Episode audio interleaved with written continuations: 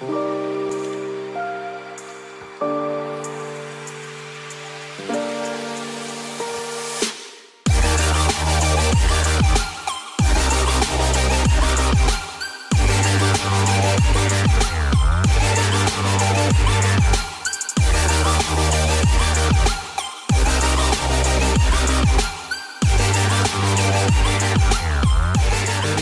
Ja, precis. Så Ja, det inte- tycker jag nog gör. Ja, så inte... En barnstol är ju alltid bekväm och skön. Ja, den här känner jag lutar framåt också. Det är ja, perfekt. ja, precis. Men det ordnar sig nog. Den går nog att dra en massa spakar och grejer där. Det får jag ta sen om jag tröttnar. Precis. Eh, men du, då kör vi. Ja, Ja. absolut. Eh, hej Jonas. Hej, god dag.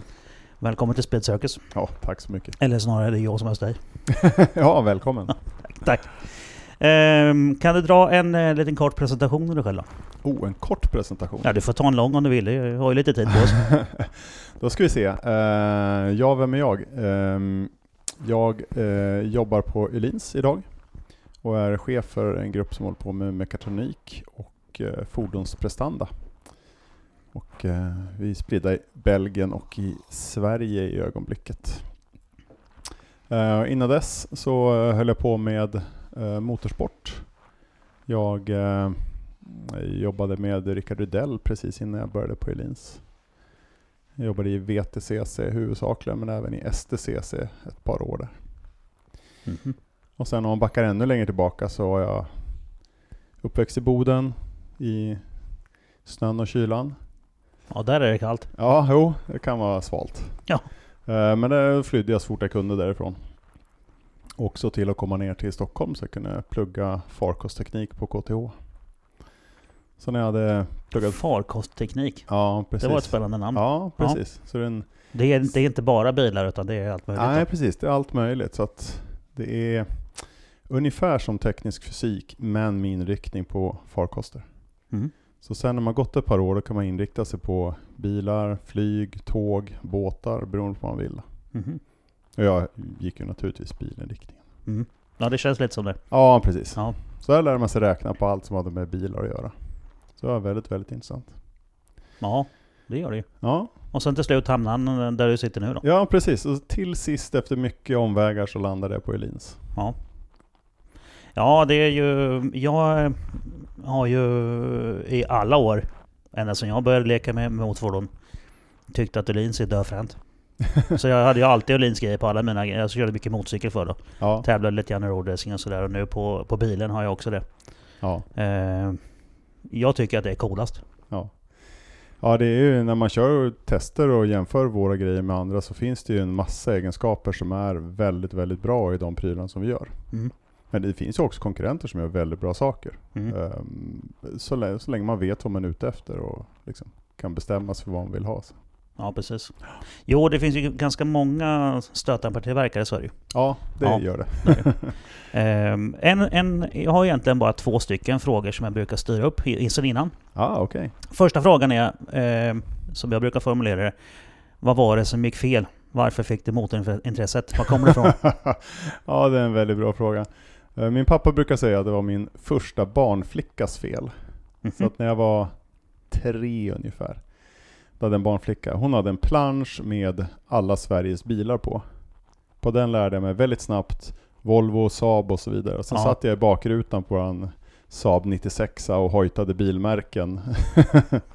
och sen fortsatte det där. Ja. Älskade doften av eh, bensinen ifrån vår gamla Folkabubbla. Gillade vår Citroën DS som vi svävade omkring i. Um, skaffade bil själv när jag var 16 och började renovera. Ja, så att Mhm. Hittade någon jätteladdning med gamla Teknikens Värld när jag var, kan varit då, 10 kanske. Läste de där 50-11 gånger allihopa och lärde mig allt utan till såklart. Såklart. Ja, Like you do. ja precis. Ja. Så att det, ja, det, det började tidigt. Ja, det gjorde det. Ja, men det är bra för då, eh, då har du haft ett genuint intresse som då har hållit i sig i, ja, rätt så länge. Ja, ja Kan man absolut. absolut. Ja. Och sen har du då hunnit med att göra massa coola grejer. Ja, det, det har faktiskt hunnit bli rätt mycket. När man, om man bläddrar tillbaka och tittar så är det väldigt mycket grejer faktiskt som har motorvinkel. Mm. Jag eh, eh, har ju hört på omvägar om en, eh, en gammal eh, 911 med en stor planka fram. Var något test? En ja, stor plyfaskiva på, Ja. i fronten. Jaha, Vad var det för något?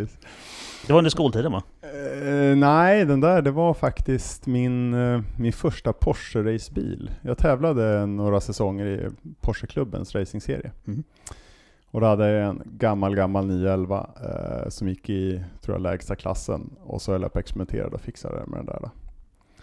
Och den här stackars plankan där, den, den kom till när jag skulle bygga en splitter, men sen skulle jag också köra slalom på Lunda. Och då var splitten inte riktigt klar, men den satt ganska mycket fast. Så jag bara vevade upp den där och tryckte dit den. Tänkte nu åker jag kör slalom. Det är ändå låg fart så det spelar ingen roll. Mhm. Men det gjorde ju att den här plankan, den pekade liksom åt fel håll. Så att splitterkanten var uppåt. Och eftersom jag kom dragande med den där som då var racingingenjör i, i Le Mans och så vidare. Så, så tog ju folk det där som att det var så det skulle vara. Att de skulle peka uppåt Ja, alltså? skulle peka uppåt. Så Jaha. otroligt många frågor har jag fått om, om liksom exakt hur mycket extra prestanda det ger och hit och dit. Och Och det var, bara, det var ju bara ett snabbmäck för att komma iväg till slalomtävlingen. Jag bara tryckte fast skiten och så ja, trodde ja folk att det var på riktigt. absolut. Ja, den är ju spännande. Ja, exakt. Men Ja. Den, den gav bra med tryck den där plankan faktiskt. Mhm. Det, det var inga problem att hålla stumt under bron på Kinnekulle och utan att det ens kändes minsta obehagligt. Utan, Coolt. ja. För den är ju rätt läskig annars. Ja, i Ja. en fladdrig bil kan den vara obehaglig. Mm. Men eh, med den där plankan på och en fet vinge bak så var det bara Ja, jag, jag fick ut. i somras faktiskt ett, eh, ett skutt med framhjulen där. Oh. Ja, det var lite så här. Oh, nej. Ja, då, men då fick jag lägga på lite vänsterbroms där, sen var det lugnt. ja, ja, Mm. precis. Det är ju ett bra trick. Liksom. Full gas, lite vänsterbroms för att stabilisera och Ja. så svänga. Liksom. Ja. Sen började bakbromsen koka, Oh, några varv senare. Ja, Men det var jag faktiskt inne i depån och stannade. Och skulle jag bara flytta bilen då sjönk pedalen. Usch. Då tänkte jag var att ju "Nej, skönt nu får det." jag nog ta och fixa lite med mina bromsar tror jag. ja. Men eh, så är det. Bilen är lite, ja, ganska tung bak och sen är det breda däck så jag kan ha mycket bakbroms. ja, just det. Så det funkar. Härligt. Så hade jag, just då hade jag faktiskt Skoghag med mig bredvid Jaha, som coachade. ja. Då när det släppte. Ja, det. Eh, Så det var, det var jävligt kul. Ja, härligt. Då vet man att det går fort i alla fall. Ja, Men du, eh, jag hörde ett, eh, mitt, mitt i det här alltså hörde jag ett, ett, ett uttryck jag kände igen. Le Mans. Ja, just det. Ja, du har varit där och meckat också. Det var mitt exjobb faktiskt efter högskolan. Då jobbade vi åt Toyota Motorsport. Jag och eh, min kompis Fredrik Nyström Andersson som jag pluggade upp med. Så då gjorde vi ett exjobb där. Vi började med att eh, hjälpa till att utveckla den sista Corolla rallybilen som de gjorde. Eh, sen så hoppade vi väldigt snabbt in på Le Mans-teamet. Ehm, för när det skulle byggas upp så insåg de att de behövde en simuleringsmodell av bilen. Så då började vi bygga en simuleringsmodell innan de egentligen hade anställt några ingenjörer. Så att när vartefter ingenjörerna droppade in så kunde vi liksom addera funktioner till vår simuleringsmodell och sådär. Coolt. Så under, ja, till sist då, totalt två års tid så byggde vi en simuleringsmodell utav Le Mans-bilen som i princip innehöll allt man kan tänka sig. Men den, den, var, den var en rent digital modell eller? Ja, ja precis. Det var en rent digital modell. Programmet finns faktiskt kvar fortfarande. För att vi hade ett samarbete med Bosch och i någon sväng där efter att jag hade slutat så fick Bosch mjukvaran Jaha. och har konverterat det till sin mjukvara. Så nu då heter Bosch Lapsim och som går att ladda ner hos Bosch. Så Bosch Lapsim med, med lite, med lite, ja, vi drar lite krokiga paralleller så är det du som har gjort det. Jag, jag har åtminstone gjort det, det som var grunden för, säg 23 år sedan. Ja. ja men om man väljer att uppfatta Ja. sanningen på det sättet. Ja, Eller verkligheten. Då de har ju naturligtvis jobbat vidare på det och fått Ja. mycket, mycket mer användarvänligt. Och de- de har gjort väldigt mycket bra saker med det här Mm. programmet. Men det är, utifrån ditt eh, examensprojekt så kom det. Ja, kan man säga. Det är ju ashäftigt. Ja. Så det, kravet var en simuleringsprogram som kunde upp, eh, förutsäga alla funktioner hos bilen.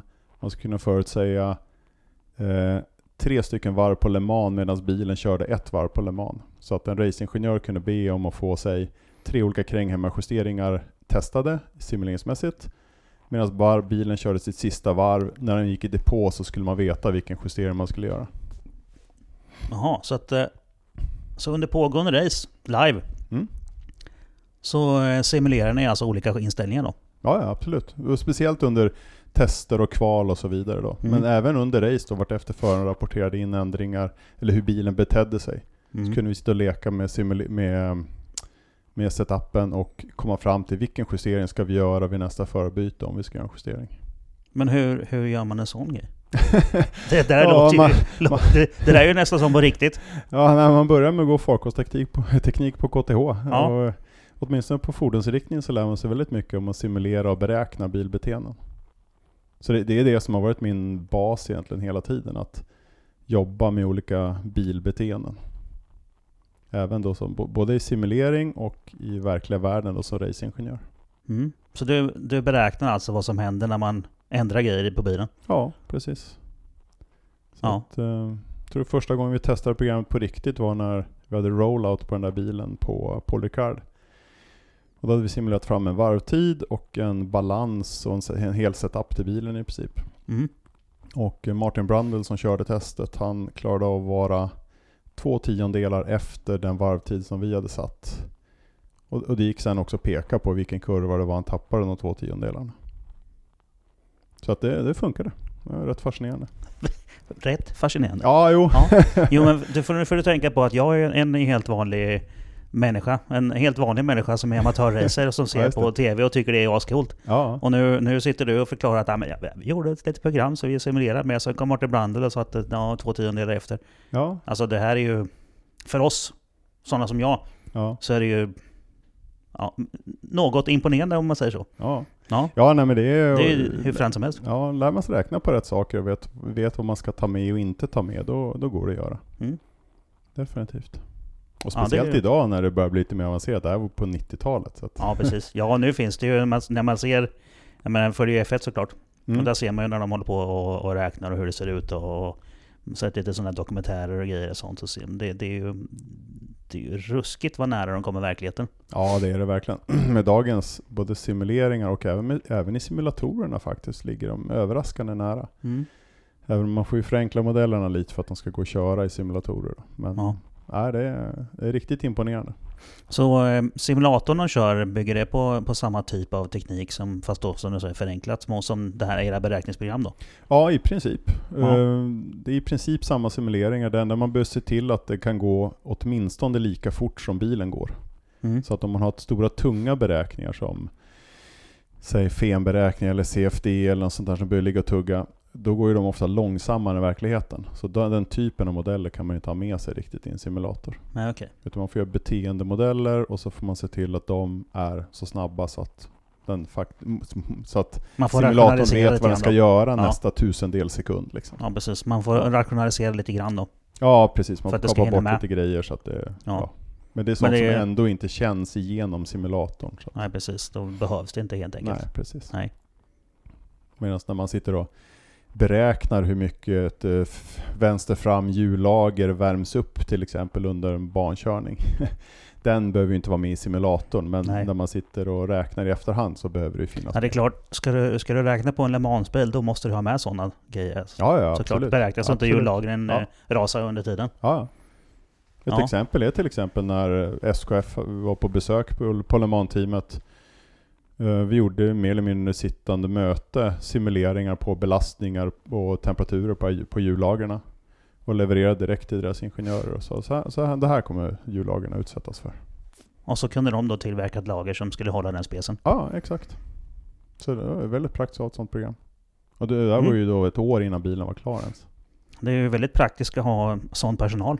När man bygger en sån bil. ja, jo, precis. precis. Det är ju det. Jajamensan. Mm. Det är inte så mycket trial and error när man har gjort sådana beräkningar innan. Ja, åtminstone får man ett spann man vet att okej, ungefär här borde vi landa. Ja. Det, det blir inga stora skott av liksom, det blir inte. Hur, eh, om, du, om du tänker tillbaka på sådana här saker. Eh, vad är det, ja, inom citat tänker då, sämsta? Alltså hur, hur, någon gång har ni ju misslyckats med en beräkning. Hur Ja, långt ifrån oj. verkligheten var ni då? Alltså som oj, värst. oj. Har ni varit helt off Ja, eller bara lite grann liksom? Det, det, det är här det är viktigt att kombinera test i verkligheten med simuleringar. Mm. För att om man bara sitter och gör simuleringar, då kan man ju vara tio gånger off utan att märka det. För att man inte riktigt vet vad det borde bli. Ja just det, om man sticker i tangentens riktning och den är fel. Exakt. Ju längre man kommer desto mer bort är man. Exakt. Så att Ja. om man har suttit och gjort en F1-simulering och säger man ja men vi kommer nog klara Mantorp på 1.40. Ah. Då kommer ju Ja. vilken, vilken hobbyracer som helst säga ja lite fortare kanske kommer det gå. Ja. Eh, men huruvida man kommer göra en 082 eller en 083, det är ju... Ja, det är ju... Ja, Ja, men det det, var, det, det blir ju då svårare att säga med erfarenhet då. ja. Men med simuleringsprogrammet blir det ganska lätt att pricka. Men, men det händer ju att man gör jättestora fel. Men ofta med lite då testerfarenhet så plockar man ganska snabbt upp att oh, nu är vi nog ute och cyklar, nu har vi nog skrivit fel någonstans här. ja, just det. Det kan vara någon siffra någonstans som är sned. Absolut. Man blir kan ha, knas. ja, säg att man råkat få in en nolla för mycket i någon, eh, säg vikten på bromsskivorna och då drar temperaturen på skivorna iväg. Så minskar friktionen på beläggen. Ja, då får du sämre bromsningar och så är det det som adderar lite tid runt om. Det är liksom. väldigt mycket butterfly-effekt här känner jag. Ja, ja, absolut. Men det är därför det gäller att få upp all data så man kan se att all data ligger ungefär där den ska ligga. Så att man inte har någonting som liksom sticker ut i någon knasriktning. Så Mhm. det, ja, det är väldigt intressant att hålla på med. Man lär sig ju jättemycket om bilen som helhet när man gör det här. Mm. Det gör man ju verkligen. Hur, mycket, hur mycket road relevance finns det på det där då? Det måste vara väldigt mycket ändå ju. Hur mycket? Road relevance, alltså på eh, förverk, alltså personbilar då. Jaha, oj, personbilar. Ja, just Ja, men om du ska tillverka Ja. en, en, sån, en ny bil. ja, Jag menar, allt, alla sådana här beräkningar som ni har gjort inom motorsport Ja. lär ju de använda sig av tänker jag. Just ja, som, som ja, du säger med vikten på bromsskivan och, och vad det har för, för påverkan på hjullager och slitage och räckvidd Ja. och sånt. Ja, och den typen av simuleringar sitter ju fordonsindustrin och gör innan de beställer prototyper och sådär. Mm. Det gör de ju absolut. Och det kommer väl egentligen ifrån motorsport då, från början? Ja, jag skulle säga motorsport var någon som verkligen först började med att göra de här äh, simuleringarna som man kan använda gentemot verkligheten. Medan fordonsindustrin har ganska länge hållit på med väldigt avancerade beräkningar. Men Mm. det har ofta varit avancerade beräkningar på en liten, liten detalj. Men de här lite mer övergripande, man får en helhetsbild, det kommer ju från motorsporten. Mm. Men, men som nu då fordonsindustrin håller på med. Så att som eh, nu när jag sitter på Elins, då är det ju en del fordonstillverkare har ju som krav att man ska kunna leverera en simuleringsmodell av stötdämparna. Mm. Så att de kan testa den innan de ens börjar beställa prototyper. Då, Ja, just det. Så vill de testa den i sin simulator. Ja, just det. Då får de ett program av dig. Ja, precis. då- de får lite ja. modellkod som de kan klacka in i sin simulator och så. Och sen kan de köra och så ser Ja. de hur det fun- kommer funka liksom. Precis. Ja, det, det känns ju som att det är hyfsat avancerat det där. Ja, absolut. Det, det snabbar ju på utvecklingen lite grann av bilar. Mm. Att inte behöva sitta och vänta på fysiska prototyper. Nej, precis. Och då när man då vet att det där är så pass nära verkligheten så är det ju kanon. Ja, exakt. Och Så då behöver man inte göra så mycket tabbar då, utan då kör de simuleringen så vet de att det här behöver vi ändra på. Och sen till slut har man nått fram till att Nej, men nu får ni göra en prototyp åt oss. Exakt. Ja. Och så här gör man ju även med sådana här hållbarhetstester som man gör. Då kör man ju också simuleringar på först, att man simulerar fram att ja men det här hjullaget det kommer att hålla. Och sen så kör man tester i verkligheten också och kon- konstaterar att ja men det håller. Mm. Hur mycket, eftersom vi pratar just nu om stötdämpare då, hur mycket har en stötdämpare med att göra på hållfastheten på ett lager? Har du en dålig dämpare tänker jag att det måste bli mer, mer belastning på lagret. ja, det, det lustiga är att en, en dålig dämpare som har dåligt svar, det, det beror lite på hur den är dålig. Ja, Om ja det är klart det Om, gör. om den är dålig bara genom att vara mjuk och fluffig och eftergivlig, då kan den faktiskt förbättra livslängden. Ja, för då blir det inte lika mycket belastning. Medan om det är en dålig dämpare så som man... Ja, men ibland vill man ju ha en mjuk Ja, precis. Så att det är säg att den är, är glapp eller inkonsekvent eller så. Ja, och det är det som, om de har kombination av friktion i stötdämparen och glapp i lager, då kan man få väldigt höga lagerbelastningar både uppe i toppmount och nere i hjullager och sådär. Och tyvärr så är det väldigt många race-dämpare som folk uppfattar som raciga, som är just så. Mycket friktion, mycket, och, så, och så lite glapp, så de, de känns hårda och stötiga och folk tycker liksom att det Det känns, det coolt. känns som en racebil. Mm, precis, det Men- slår och smäller och... Ja, och så, som racingingenjör liksom, i, i, de- i toppteam Mhm. så vet man att det är precis så en racerbil inte ska kännas. Ja, men det det någonting som jag har lärt mig under de eh, alla, dels alla poddar som jag gjort och sen har jag ju hållit på med hobbyracing ganska länge. Att eh, den uppfattningen man hade när man var ung. Ja, Det här är en racebil. Ja, den är, den är så låg så den skrapar i marken. Och den är stenhård liksom. Den Ja. fjädrar ingenting någonstans. ja. Det går fortast. Ja. så, så är det ju inte. Nej. Det är ju faktiskt inte det. Nej, det är ett klockrent recept för att få dåligt grepp. Ja, men det är ju det. Ja, Jag vet eh, för länge, länge sedan, eh, 18-årsåldern där när man körde Då skulle man ha bilen så låg smöret. Jag, Ja. jag här måste varit... Eh, jag tog körkort 95. Ja, Så slutet på 90-talet i alla fall. Ja. Om man åkte en gammal BMW 21. ja, Och så köpte jag Biltemas rallydämpare. perfekt. Och så på med dem bak. Ja, Och den jäveln var ju så låg så jag stod ju på genomslagsgummorna. ja perfekt. Fan vilken väghållning! Ja, det blir hårt. Ja, släppte överallt. Ja, Ja. men då hade jag ju mycket mos och maskin alltså. Jajamän, Eh, det måste så- du ha haft. men så var det ju inte. Nej, Nej. Men då tyckte man ju det. precis. Så jag brukar säga det lite skämtsamt att skulle jag möta eh, mig själv som 18-åring nu, Ja, då ska jag ge den jäveln en snyting alltså. Du är Ja. dum i huvudet grabben, gå hem. ja, verkligen. Så att det är ju, man hinner ju lära sig en del. Ja, Men Ja. det, är- just det här som du säger att, att eh, stenhårt och gärna att det ska skramla lite. mm, Men det blir kanske inte så bra. Nej, det blir inte Slag vill man ju inte ha i alla fall. Nej, nej, verkligen inte. Har du ett glapp och så vet, då vet man för då börjar det glappa upp sig sen och sen sticker det. Ja, ja det går Ja. fort. Så stumt ska det vara men ändå liksom... Alltså stumma monteringen men det ska ju röra sig. Exakt. Ja, jag, har ett begrepp som jag brukar använda som är eh, bilen ska vara komfortabelt fast. Så den ska vara fast och stabil, men den ska fortfarande upplevas komfortabel. Den ska inte vara stötig och ryckig, utan den ska vara flödande men fortfarande stabil och fast. Liksom. Komfortabelt fast. Ja, Det tycker jag var ett ganska bra eh, uttryck Ja, det faktiskt. är grymt bra. Ja. Det är någonting som man kan ta till sig. Ja, Mm. så får man till bilen så att den känns så, då, eh, då har man nog prickat hyfsat rätt med stötdämpare och fjädrar. Mm.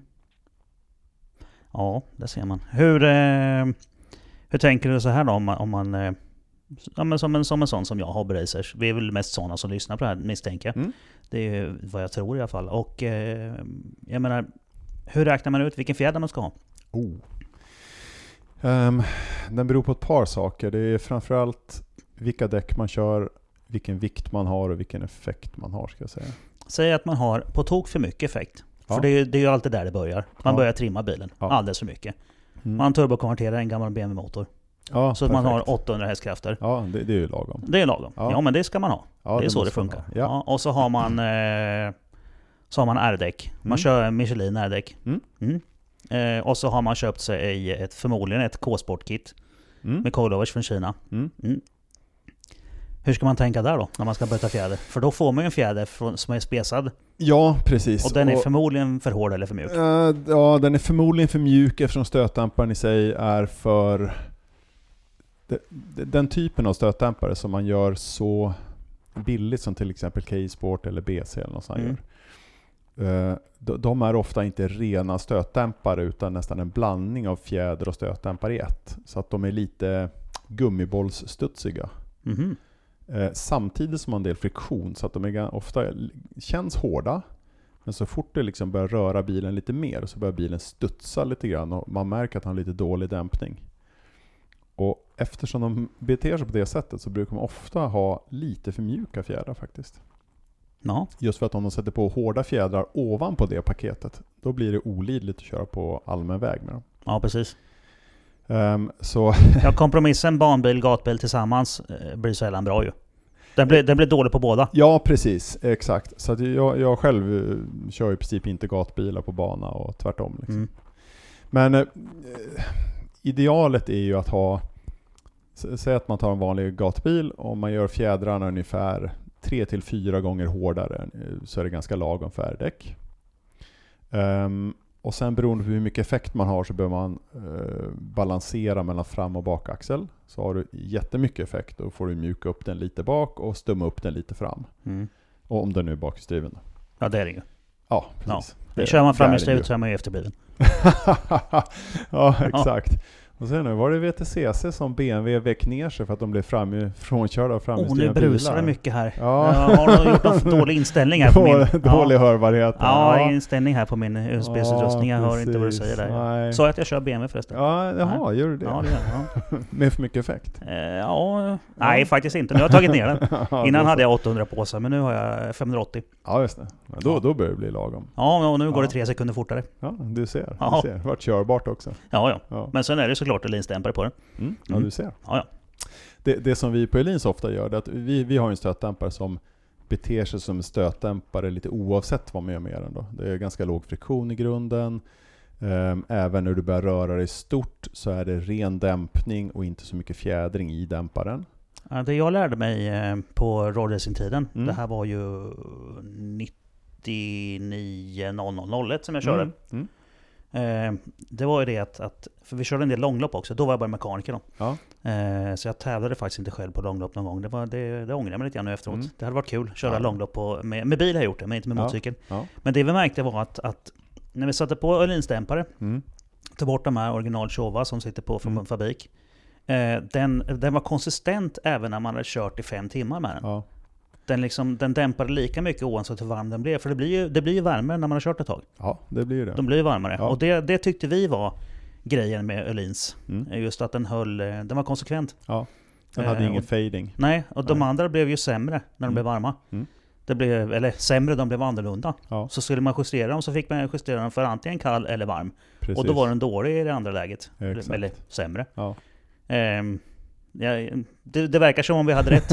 ja, jo, absolut. Ja. Ja, det, det är faktiskt ganska svårt att designa stötdämpare så att den är konsekvent över temperaturspannet. Mm. Just för att det är ju det är ett ganska litet hål som man försöker hålla igen med en liten nål. Mm. Och sen blandar man lite aluminium och lite stål och lite allt möjligt där inne. Och vartefter det där blir varmt så sväller det i olika grader. Mm. Ehm, så ofta kommer nålen då lite längre bort ifrån hålet än vad man har tänkt sig. Den mjukare? Samtidigt som oljan blir tunnare. Ja. Och tjopp säger så är det mycket mjukare. Ja. Så i alla Öhlins-dämpare finns det en, en liten stång som ligger mellan justerratten och nålen som sväller så mycket som behövs för att hålla nålen på rätt avstånd hela tiden. Just det. Mm. Ja, för det, det, det har jag... Jag, vet, jag har hört det där någonstans. Jag, vet, jag kommer inte ihåg vart det var, om jag läste det eller om det är någon som har sagt det någon gång i depån. Men att det var någon, någon form av metallgrej i Öhlins-dämparen som eh, växte då med temperaturen för att Ja. få den konsekvent. Precis, och i princip så är det kolvstången är gjord av stål. Den här äh, stången den är gjord av något annat material. Jag vet, jag vet faktiskt inte vad det är för någonting. Men det sväller i nästan samma, eh, samma takt som aluminium gör. Mm. Så att man stänger igen hålet lite, lite mer när det blir varmare. Ja. ja, men då så. Då, då var vi inte så dumt ute där på den Nej, tiden. nej. Precis. Sen så kan ju dämpare drabbas av andra saker. Det kan bli skumbildning i oljan Ja. och då plötsligt kommer det in luft i det här stackars hålet. Och då blir det ingen dämpning alls. Ja, det blir dåligt. Ja, precis. Men om man då kör, eh, som jag tävlar i time attack, och när vi kör då 5-6 varv, Mm. säger vi. Då kanske man inte behöver ha en sån dämpare som klarar av värmeskiftningarna på samma sätt. Ehm, nej, skulle jag nog säga.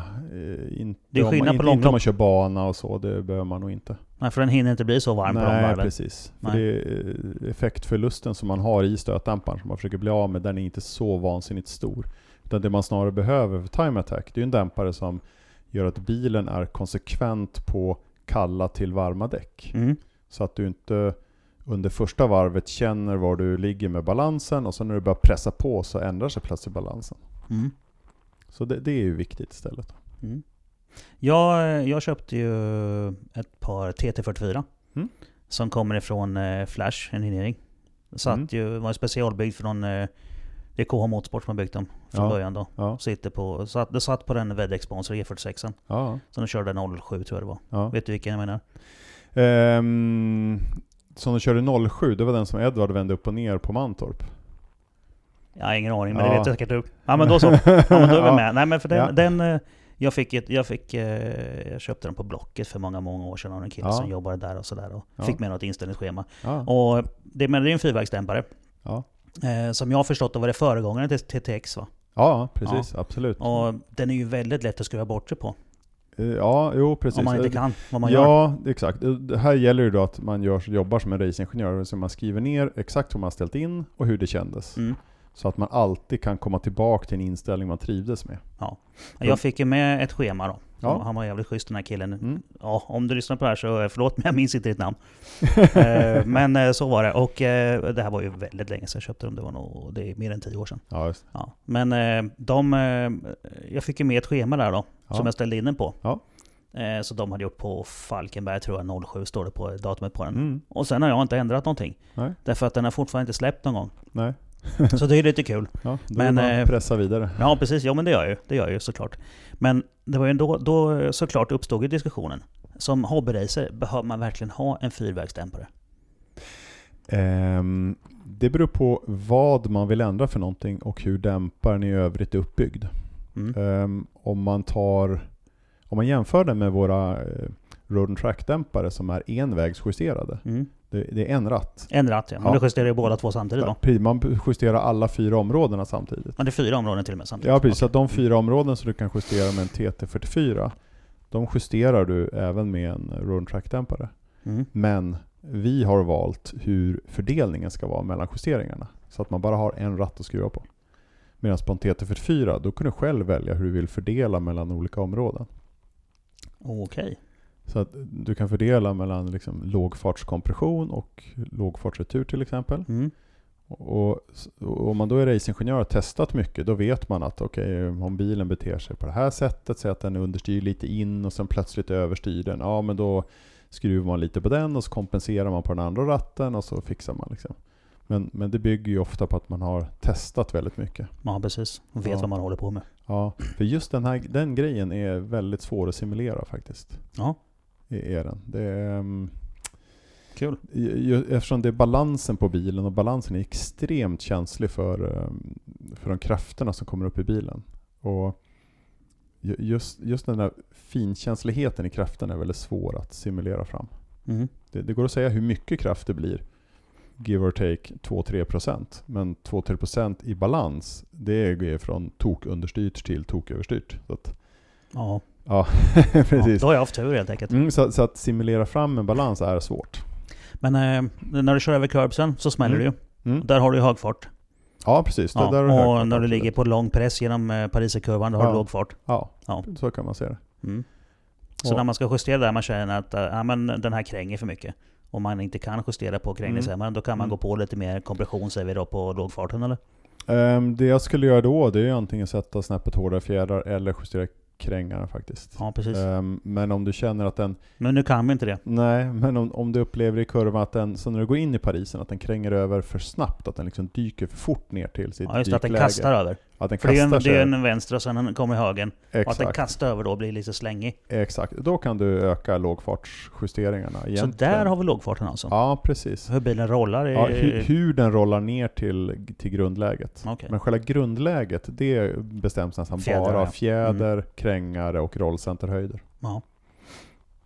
Man får, se- jag, har ju, jag känner ju lite folk som är, som är racemekaniker. Mm. Och eh, fått förklarat för mig att eh, så man går ju på med krängaren, men sen när du har krängaren på fullt, ja Mm. då får du byta fjäder. Ja, För då måste du gå bak. ja. Då får du backa av krängaren och så får du hårdare fjädrar. Ja, Och sen börjar man om Ja. igen. jajamän. Mm. Det låter rimligt. Och om det är rollvinkeln man vill komma åt. Ja, precis. Mm. Ja.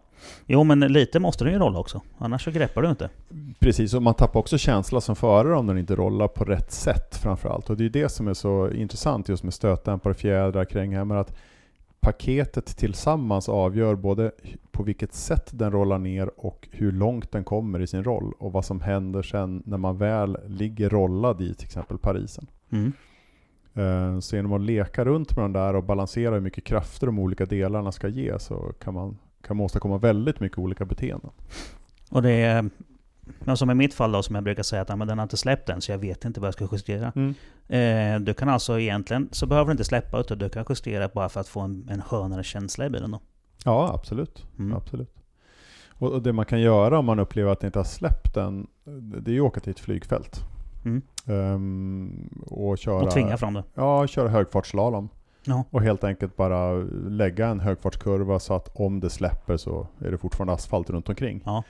Eh, För då vågar man utan problem pressa upp till gränsen och så kan man jobba, jobba på flygfält och ta fram balansen. Och sen Mm. ta med sig bilen till, till bana.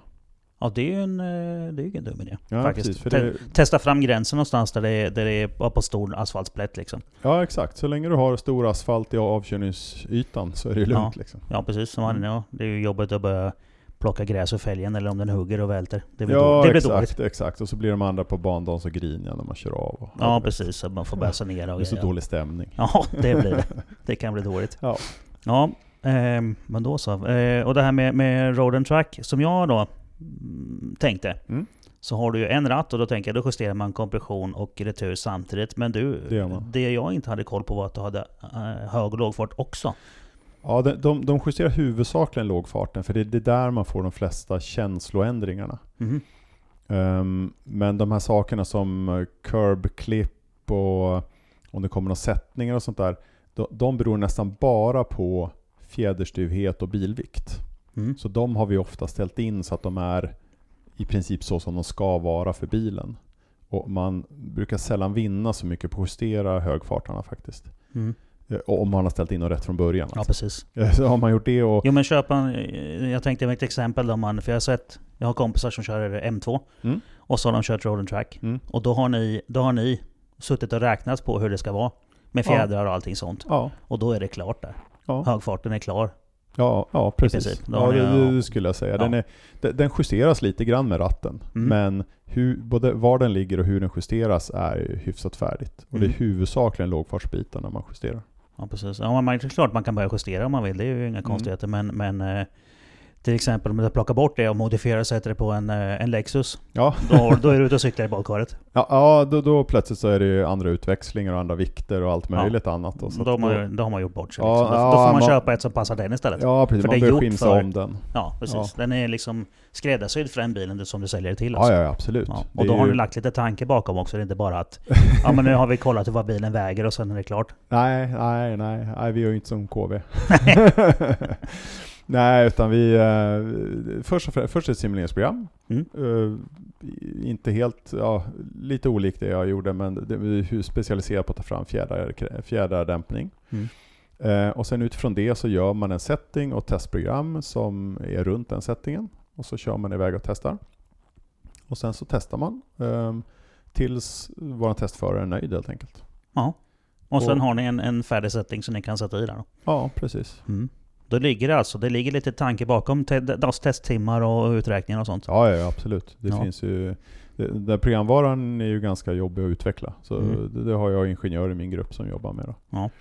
Och eh, jag har även en testförare i min grupp som, som kör på väldigt hög nivå. Som är, som är riktigt duktig. Som, som kör alla de här run track-testerna. Coolt. Mm. Alltså du, du jobbar lite grann med just road, road and track eller? Ehm, ja, det är snarare så att min, eh, han som är testförare på eh, för just run track jobbar i min grupp, eh, i fordonsprestandagruppen. Okej. Ja, du sitter snäppet över just bara road and track, utan du har andra saker också? Ja, med. precis. Jag är ansvarig för mekatronik och fordonsprestanda. Så att själva run track-dämparna är andra delar av företaget som jobbar med. Mm. Och den enda del jag har i det är hur bilen ska bete sig på de dämparna. Mm. Snarare än hur de ska eloxeras och packas och Ja, precis. Byggas ja. och ja. allt det Jo, men andra det förstår jag. som, Du, som du har inte så mycket liksom. med det estetiska, Precis. utan det är mer mm, det nördiga. Exakt. Ja. Ehm, så road and track, det, det, ja, du, du har något finger med i spelet såklart också då. Men vad, vad är din eh, huvudsakliga syssla då? Ja du, det är en bra fråga. Vad gör du på jobbet? vad gör jag på jobbet? Dricker kaffe? Ah, ja, det, det försöker jag också hinna med lite emellanåt. Men, ja, men det är överraskande mycket um, strategi. Se ut, vart ska vi? Var vill vi som företag vara om fyra, fem år? Hur ska vi komma dit? Vilka behöver vi anställa för att komma dit? Vad behöver vi kunna? Vad kan vi idag? Finns det någon som är intresserad av att utvecklas åt det hållet? Eller ska vi anställa en person? Så det, det är sånt som man hamnar på som chef snarare än att Det är en massa alltså, affärsplaner och sånt alltså? Ja, det, är, absolut. det, är inte, det är inte lika mycket eh, chassiberäkning längre? Nej, nej, absolut inte. I dagsläget är det väldigt lite sånt tyvärr. Ja. För det, det, är, ju, det är ju det jag är liksom personligt intresserad av. Ja. Naturligtvis. Chassisimulering och så vidare. Så att när det dyker upp ett nytt fordon eller något sånt där så är det väldigt intressant att diskutera med ingenjörerna som gör beräkningarna. Eller bara som för, för ett antal år sedan så började jag köra snöskoter igen. Liksom, och då, då dök ju de här tankarna upp, men hur funkar den här snöskotern egentligen? Hur funkar buggen? Och vad påverkar vad och så? Så då skrev jag ihop ett simuleringsprogram för en snöskoter och började, började titta på Ja. vad, vad, vad borde hända och så åkte jag och testade och så räknade jag lite mer och så grejade jag på sådär.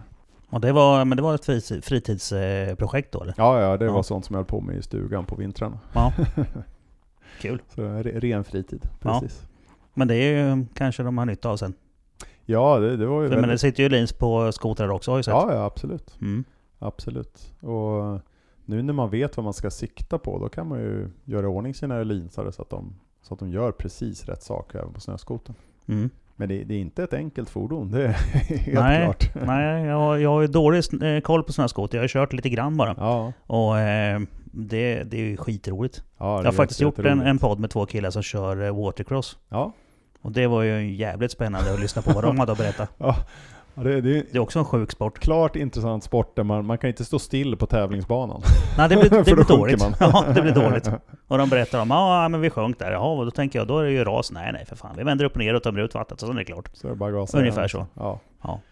ja, det är väl mer att hoppas att elektroniken överlever. Liksom. Ja, precis. Ja. Ja. får de väl limma in eller något. Det, Precis. det, det, det var en intressant podd i alla fall. Ja, Att höra vad de hade att säga. ja. Mm. Men det är, nog, det är nog en av få tävlingsgrenar där man inte kan vara stilla på tävlingsbanan. Mm. Ja, nej för det, det går ju inte helt Nej, enkelt. nej. Nej, det är fullt ös som gäller. Exakt. Ja. Men eh, när man sitter då på din position, då är det ju kanske bra om man har varit där så man vet vad, vilken typ av kompetens man behöver ha. Precis. Och, och, och det som är grejen, eftersom jag ändå har jobbat med fordonsbeteende huvudsakligen.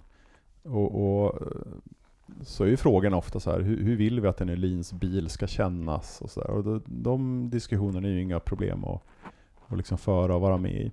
Mm. När det sen kommer ner till exakt hur man ska göra det, med vilken mjukvara ska vi utveckla för att det ska påverka på ett visst sätt, eller vilka ECUer ska vi ha och så vidare. Då, då plötsligt börjar det bli kompetensområden som, som jag inte har, men jag har lite grundkoll liksom, men Mm. som jag inte besitter. Men däremot har jag ju otroligt mycket duktiga ingenjörer som Ja, kan precis. det här. Då vet du liksom att den här ingenjören, den vet jag att jag ska sätta på det här jobbet. Exakt. För den har den kompetensen. Exakt. Och det är det vi vill nå Ja. liksom. Precis. Och det, det gäller ju mycket där som, om man nu ska jobba som utvecklingschef, att man ser till att man sätter ihop ett team som har väldigt många olika kompetenser Mm. och försöker skapa möjligheter så att de här kompetenserna kan samarbeta så mycket som möjligt. För då, då kan det bli riktigt bra. Så du, det är du som sätter ihop teamet helt enkelt? Ja, jag och mina gruppchefer. Jo, en, en av mina polare, eh, Puppan, han sa det en gång att hans superkraft var att han lärde känna rätt folk. ja, ja, Ja. Det, Och det, är ju, det, det ligger någonting i det. det, det ligger mycket i det liksom. Ja. Ofta om, om någon har gått skolan i 20 år och man på tre minuter kan fråga någonting, då har man ju kuttat eh, Ja. 19,97 år. Ja, precis. Ja, Det är ganska bra ju. ja, ja det är Man, slipper, väldigt- man behöver inte kunna allting själv. Nej, det behöver man Nej. inte. Kan man sitta området och sen eh, ge sig till med att lära känna folk som kan saker så Exakt. då är det bra. Ja. Och speciellt om man jobbar där och anställer rätt människor. Ja. Det gäller ju att lära sig grejerna upp till en viss nivå så att man åtminstone förstår vad diskussionen innebär. Ja, man kan ju inte vara en helt vanlig slipsnisse. Det, det funkar nej, ju inte. Nej, precis. Då har man hamnat fel, då får man hålla på med annat. Ja, Tänk, tänk om mina chefer kunde veta det. precis. Ja, De sitter och bestämmer saker helt hit och dit, men ja. de har ingen aning om vad vi gör på Nej. fältet. Ja, jag brukar ju verkligen se till att fråga ingenjörerna som vet, så att man inte tar några beslut som är helt uppåt väggarna. Liksom. Mm. Um, brukar jag. En, en sak som jag faktiskt gjorde när jag höll jobbade som racingingenjör, jag hade som taktik att jobba två år i varje serie. För att ofta få byta bilmodell och biltyp så att jag skulle få bättre och bättre överblick. Du hade någon form av utstakad plan där att bli... Ja, precis. När jag flyttade hem till Sverige och började doktorera så jobbade jag på helgerna med, eh, som racingingenjör. Och då började jag först med Porsche. Jobbade med det i tre år. Eh, och GT2 och GT3. Ehm, sen så dök jag in i Formel Renault V6. Jobbade med formelbilar. Ehm, sen efter det så jobbade jag med Le Mans-bil igen ett tag. Och sen så dök jag in på Touring Cars. Först bakhjulsdrivet med BMW och sen så blev det framhjulsdrivet.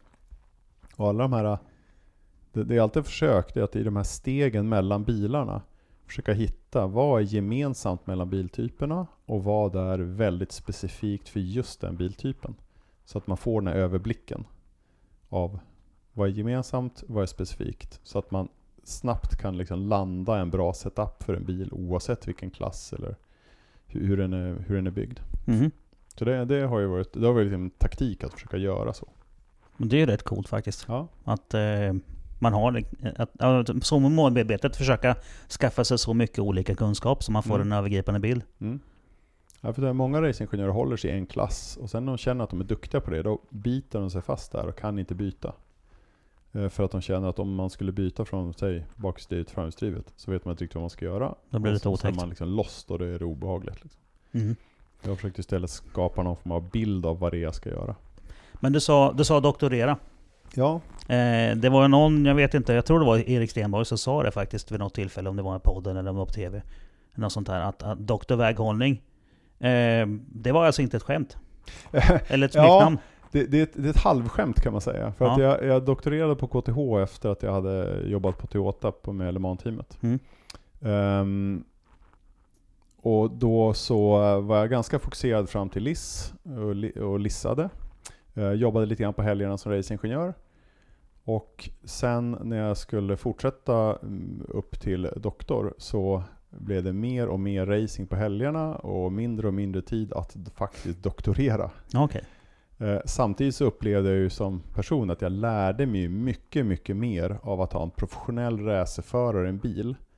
Där jag satte upp ett testprogram, föraren kom med feedback och jag lärde mig supermycket om hur bilar funkar. Medan när jag själv satt på mitt doktorandrum och doktorerade så lärde jag mig ju väldigt, väldigt sakta. Ja, just det. Exakt, och då blir det mycket mer inspirerande att vara på racerbanan och faktiskt lära sig någonting. Där kan jag relatera till. Ja, precis. Så, så jag har ju alltid simulerat och testat praktiskt i liksom hela tiden. Men, men just här så insåg jag att jag lär mig mycket, mycket snabbare i racingvärlden än jag gör när jag doktorerar. Även om det jag gjorde när jag doktorerade var ju väldigt, väldigt specifikt och på ganska hög nivå. Eh, Och racingen var mer den här överblicken. Men, men det var ju det jag var intresserad av. Mm. Så det slutade med att jag, jag jobbade vidare med avhandlingen ett tag. Men kom fram till sist till att nej, jag, jag kommer inte att ta ut en doktorstitel. Nej, så du, du tog aldrig ut titeln? Nej, jag, jag, precis. Jag la aldrig fram någon doktoravhandling. Och, eh, men jag, så jag slutade som LIS. Och, men jobbade vidare ett par år till på liksom att jag tänkte att jag skulle komma dit. Men Mm. Men så egentligen då, då, som jag ser det nu i nuläget, så är ju det egentligen bara en, eh, en prestigetitel då. För kunskapen har du ju redan. Du, det, så du kan ju allt redan. Ja, det, det är ju det liksom. Det, jag upplevde också när jag började fundera på, ja, men ska jag gå vidare och ta ut den här doktorstiteln och så vidare, vad ska jag ha den till för någonting? Och jag insåg att i den racingvärld som jag ville jobba i, så hade den inte något riktigt värde, Nej, utan precis. värdet fanns i den akademiska världen. Och det kände jag ganska tidigt, och där ville jag nog inte stanna, eh, just för att man inte hade den här överblicken. Mm. Coolt. Mm. Så, eh, så Dr. Jarmark blev ett minne blott. Absolut. Men jag kan tänka mig att, eh, att på grabbfesten så dyker det kanske upp. ja, jo, jo, ja, det, finns folk som fortfarande pratar om det. Att, Ja. det, ska, att det ska fortsättas. Ja, ja, ja men det, man vet aldrig. Det kan, ja, det är väl aldrig för sent att ta upp igen då, eller? Jag, jag vet inte. Mitt, eh, jag gjorde ett projekt åt Volvo som gick ut på att räkna på spårkänslighet och, eh, och sånt. Mm. Och det, det är ju, eh, så själva projektet tog ju slut och är slutlevererat och så. Men min egen akademiska del har jag nog me- mentalt avslutat. Man Mm. kommer nog kräva en exceptionell insats för att läsa in sig igen och komma till den nivån för att kunna ta det vidare. Ja, precis. Ja, ja det, det kommer inte hända helt nej, enkelt. nej, nej, Nej. nej. Jag, jag känner mig nöjd där kan man säga. Ja. Jo men, eh, men det är klart, har du ingen ren nytta av det så är det ju bara onödigt att lägga energi på det. Exakt, Då gör man ju det som man tycker är roligare istället. precis. Ja. Det kan jag också relatera till. Ja, Det, det, det kan nog många göra egentligen för att... Jag, jag vet inte, som jag, som jag... Eller som min verklighetsuppfattning säger. Vi som är sådana här... Vi kanske inte alltid var de som var bäst i skolan på teorin. nej, Utan vi stod hellre och blev skitiga om knogarna Mm. och, och testade saker. Mm. Trimma mopeder från början och, och så Precis. ur och sen ja. till slut blev man lite vetgirig och så... Ja, så startar man en podd bara för att Ja. snacka med sköna människor. Precis, ja. Ja. ja. ja jag, jag gjorde, gjorde ju båda grejerna. Liksom. Mm. Jag hade ju otrolig tur som hade väldigt lätt för mig i gymnasiet. Så att jag kunde ju med lugn och ro ligga och mecka bil kvällen innan proven. Och, och var ändå hyfsat säker på att klara mig ganska bra. Liksom. Vad roligt. Ja, precis. Så, så jag kunde ju kombinera båda. Ja, och därför så är inte du mekaniker idag utan du sitter där du sitter. Eh, ja, precis. Mm. precis. Och samtidigt så meckar jag ju med min racebil så mycket jag kan. Ja. Jo men det, det är ju lite kul faktiskt. En, en, eh, en mekaniker som dessutom var en smart jävel. Ja, ja smart, smart. Jag, jag hade åtminstone orken att lära mig mycket saker. Ja, För Ja. det, nu tyckte jag var lite blygsam. Ja, nej, men eh, faktum är faktiskt att man behöver inte vara så himla smart för att klara sig bra på gymnasiet och ta sig in på högskolan. Man, man behöver, om man inte har lätt för sig behöver man jobba på en del. Mm. Ehm, och man behöver vara intresserad framförallt av det man håller på med. Ja, precis. Jo, men intresset är ju det. Ja, Målmedveten och intresserad. absolut. Och jag, jag minns det så väl också när, när man skulle sitta och då räkna teoretiska säger, alltså Mm. räkna äpplen och päron. Mm. Skittråkigt. Men Mm. när jag skulle börja räkna ut korporationsförhållandet på min RB26, ja, Ja. det var inga bekymmer. Exakt. Det gör jag gärna. Exakt. Då var det väldigt mycket konstiga Ja. formler hit och dit som man fick Ja. googla fram för man kom inte riktigt ihåg dem från, från skolan. Precis. Men det gick ju. Ja. ja, och så var det för mig. Jag tror redan i nian så visste jag att jag ville gå på KTH. Så Mm. hela gymnasietiden var som en transportsträcka fram dit. Jag visste vilket betyg jag var tvungen att ha Ja, för att kunna komma in. Så att jag såg till att plugga så att jag hade det betyget. Men jag sköt ju inte över målet för jag hade ju annat jag ville hålla på med också. Ja, precis. Det behövde du inte. Nej, Utan nej. du gjorde som det som var så behövde jag inte det. Nej, precis. Nej, men du gjorde det som krävdes för att komma dit du ville. Ja, absolut. Och man behöver inte gå över ån efter vatten. Nej. Nej. Och även på KTH så var det så att de första teoretiska kurserna var ju rätt jobbiga och eh, svåra att förstå. Men sen när det började komma in bilar i frågan och räkna på det, då plötsligt var det ju, upplevdes det som väldigt lätt. För att man Ja. hade en bild av vad det var man räknade på för någonting. Ja, precis. För att det var, det var ditt intresse liksom. Ja, då då kunde du relatera till det. Ja, ja, Ja, då blir det mycket lättare. Ja. Så är det ju. Så att ett starkt intresse för det är ju verkligen, det är nästan nödvändigt om man ska plugga på lite nivå. Det det. Ja, jag skulle nog vilja säga att det är starkt nödvändigt. Ja, är man inte är intresserad så då, då, då lyssnar man ju inte. Då, Nej. då blir det inte roligt. Och är det inte roligt då orkar man inte fortsätta. exakt. Och Bara- det, är det, är det som är grejen. Orken att bita i under de här åren, det är det Ja. som behövs. Det är det, bara stånka på med någonting som man egentligen inte är intresserad av. Då- är det ju meningslöst. Ja. Varför ska man göra det? Jag hade lite kurskompisar som gjorde så, för att de, deras driv var att de ville ha ett bra jobb i framtiden. Så spelade det inte stor roll vad det var för något, så de tänkte att de skulle bli civilingenjörer för att få ett bra jobb. Men de, de hade ju ofta svårt att motivera sig annat än med just det här bra Ja, jobbet i men- framtiden. Ja, men vilket bra jobb. Exakt. Vadå bra jobb? Ja, nej, men jag tror att de översatte det rakt av till hög lön. Liksom. Ja, Men då skulle de ju inte bli civilingenjörer. Då skulle de bli ett, ja, läkare eller advokat eller någonting ja istället. men precis. Ja, något sånt. Ja. Jag vet det var någon som jag... En, en, en kille som jag umgicks med lite grann när vi var små. Han blev ortoped. Ja. Ja, och så har vi snackat en del här. Jag har fått hjälpa honom lite grann med någon bil någon gång och mekat lite och sådär. Mm. Och vid något tillfälle sa han ah, men du skulle nog blivit en jävligt bra ortoped om du hade Precis. velat. Ja, För det är ju i princip samma sak. jajamän. Ah, ja, det Ja, kanske det är. ja, så börjar ja. man fundera på det här. Ja. Det är det ju faktiskt. Det är väldigt likt. Alltså kroppen är ju, mekaniskt sett är kroppen ganska avancerad. Men som han sa det då. Du, du kan laga saker och svetsa ihop ett rör. Mm. Jag, jag bara lägger tillbaka grejerna, sen lägger kroppen ihop själv. precis. Supersmidigt. Ja, det var hans Självsvets. sätt att svara på det. Ja, Ja, jag ser det som att det de gör är fruktansvärt avancerat. ja, Ja, men i hans värld, nej men det är väl ingenting, vi bara lägger tillbaka det. ja. Det ja. ni gör är ju mycket, Ja. mycket mer. Och jag, ja, men vad fan, jag tänder ju svetsen och lägger på lite tillsats, det är väl ingenting. Mm. Så man, eh, det, det, det är någonting som jag har, har lärt mig att se bland olika människor, att Mm. det är väldigt många som inte riktigt värderar det de gör själva så högt. Ja, det, ja absolut. Så, Så att så, menar- så är det verkligen. För när jag jobbade på Toyota eh, och gjorde mitt exjobb, då lärde jag känna en kille på svetsavdelningen. Så att jag, jag spenderade varje lunch under tre månaders tid med att gå ner till honom, så medan han käkade sin lunch så lärde han mig att svetsa. Mm. Så jag övade tiggsvetsning på aluminium i tre månader för att liksom lära mig hantverket. Mm. Och det, det är ju inte superenkelt. Nej, det är det inte. och det är nej. det som är grejen, som säg, mekaniker eller hantverkare, det är otroligt många sådana moment som man måste behärska. Så, Ja. så det är ju en väldigt, det är ju ganska mycket man behöver lära sig för att kunna göra ett sådant jobb bra. Ja, jag vet, jag jobbade ett tag som, eh, eller ett par år, Mm. ganska många år, som licenssvetsare. Mm. Och anledningen till att jag började svetsa, det var ju för att jag ville lära mig svetsa aluminium. Mm. För då skulle jag kunna bygga häftiga grejer till bilen. Mm, precis. Det var ju anledningen. Motivation, intresse. Ja, precis. Och sen blev jag licenssvetsare. Och jag har alltid haft lätt för att mecka. Mm. Jag är en sån person bara. Mm. Men jag såg ju hela tiden att, att eh, för mig så var det högre status att vara en licenssvetsare Mm. eh, än en mekaniker. Mm. Men sen har jag upptäckt att det, det verkar som att det är lättare att lära sig att svetsa än att lära sig att mecka. Mm. För det har mer med, med personlighetsdrag och, och alltså att göra än att lära sig att svetsa. Det kan Mm. man, jag vet, det var någon kille som sa att jag räknar.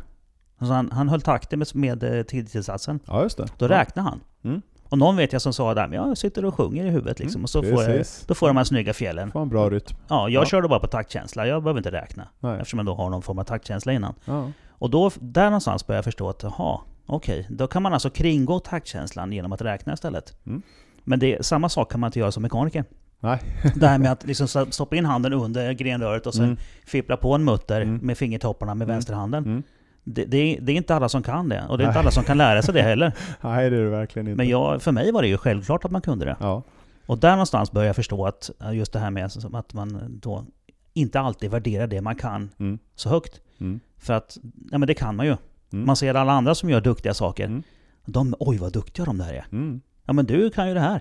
Mm. Ja men det är ju ingenting. Nej, för det har man alltid Det är ju gjort. inte svårt för det var ju lätt att lära sig. Ja, det, var ju, det dig, är inget ja. svårt. Ja, det har man ju alltid gjort Ja, liksom. Och så ser man precis. de här läkarna som då Ja. pysslar ihop saker. Ja, Mm. men, ja men för dem är det lätt. ja, exakt. Ja. Så att det, det, och det, det är någonting som jag brukar tycka att, eh, att man ska ta till sig eh, som person. Det var, nu för ett tag sedan så, så skrev jag en kommentar. Eh, det var ju Ella Benje, en eh, tjej som kör racerbil. Mm. Hon hade blivit uttagen till eh, någon vidare här för, för W-series. Mm. Och det är massor som, som skriver så här upp, alltså, glada tillrop och så här, åh vad kul och så här och så. Och så lär jag märke till att det var ingen som skrev det som jag tänkte. Och det jag tänkte var att, tänk nu på det här att du är inte här för att det är tur. Nej. Utan för mycket hårt arbete och bra talang. Det är det som har tagit dig till den här uttagningen. Ja. Det är inte för att du har haft tur. Nej. Nej, utan det är liksom... Det är ditt hårda arbete Precis. och din talang Ja. som har gjort att du har kommit dit. Precis. Och det... Sådana saker kanske folk bör lyssna på ibland. Mm. Tänker jag. Mm.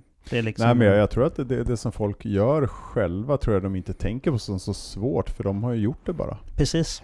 Det är ju det. Ja. Och ibland kanske man behöver ha en liten spark i rumpan och komma på att fan, jag kanske inte är så dålig på det här. Nej, precis. Och det, det gäller väl även då såklart. Man sitter på KTH Mm. och ska börja plugga och känner att det är tungt. Mm. Och bara, ja men du, hur kom du hit? Precis. Det var inte tur. Nej, nej. Så att, det kräver, en del, kräver ju lite insats för att Ja, komma, men det gör det. ta sig dit. ja. Och framförallt då är det ju såklart lättare med insatsen om man Mm. då har ett intresse. Mm. Som då vi amatörracers Mm. har. Vi tycker det är skitkul att racea men det är inte alltid vi kan det vi gör. Nej. Nej. Och, och som vi då så ska då mecka med bilen, Mm. bygga bilen och sen köra. Mm. Mm. Ja men vi kanske inte kör riktigt lika fort som Ted Björk. Nej, Nej. nej. Men kan han byta växellåda själv? Kanske. Ju- Just Ted skulle jag nog faktiskt tro att han nog kan det. Ja, jag, jag faktiskt jag har åkt med Ted ett par Ja, gånger. ja. Eh, bland annat så åkte vi i en... eh, Det var ju då han var, körde för Audi. Mm. STC, så då åkte, vi med, då åkte jag med honom i en helt standard eh, på gatdäck TT. Mm. Och vi låg bakom då en kille som jag kände som var med upp till banan som hade en eh, 996 GT3. Ja, just det. Och han hängde ju inte av Ted. Nej, Fast, fast jag sitter bredvid och är extra tung och sådär också. Ja, det, var, ja. den, Nej. det var ju väldigt roligt Ja, faktiskt. För det, den killen kan ju köra bil. eh, Ted är duktig. Ja. Jag, jag har varit hans racingingenjör ett tag. Ja, du har det? Ja, Ja, roligt. Jag har nog jobbat ihop med de flesta vassa svenska förare från, från forntiden i alla fall. Mm, ja, precis.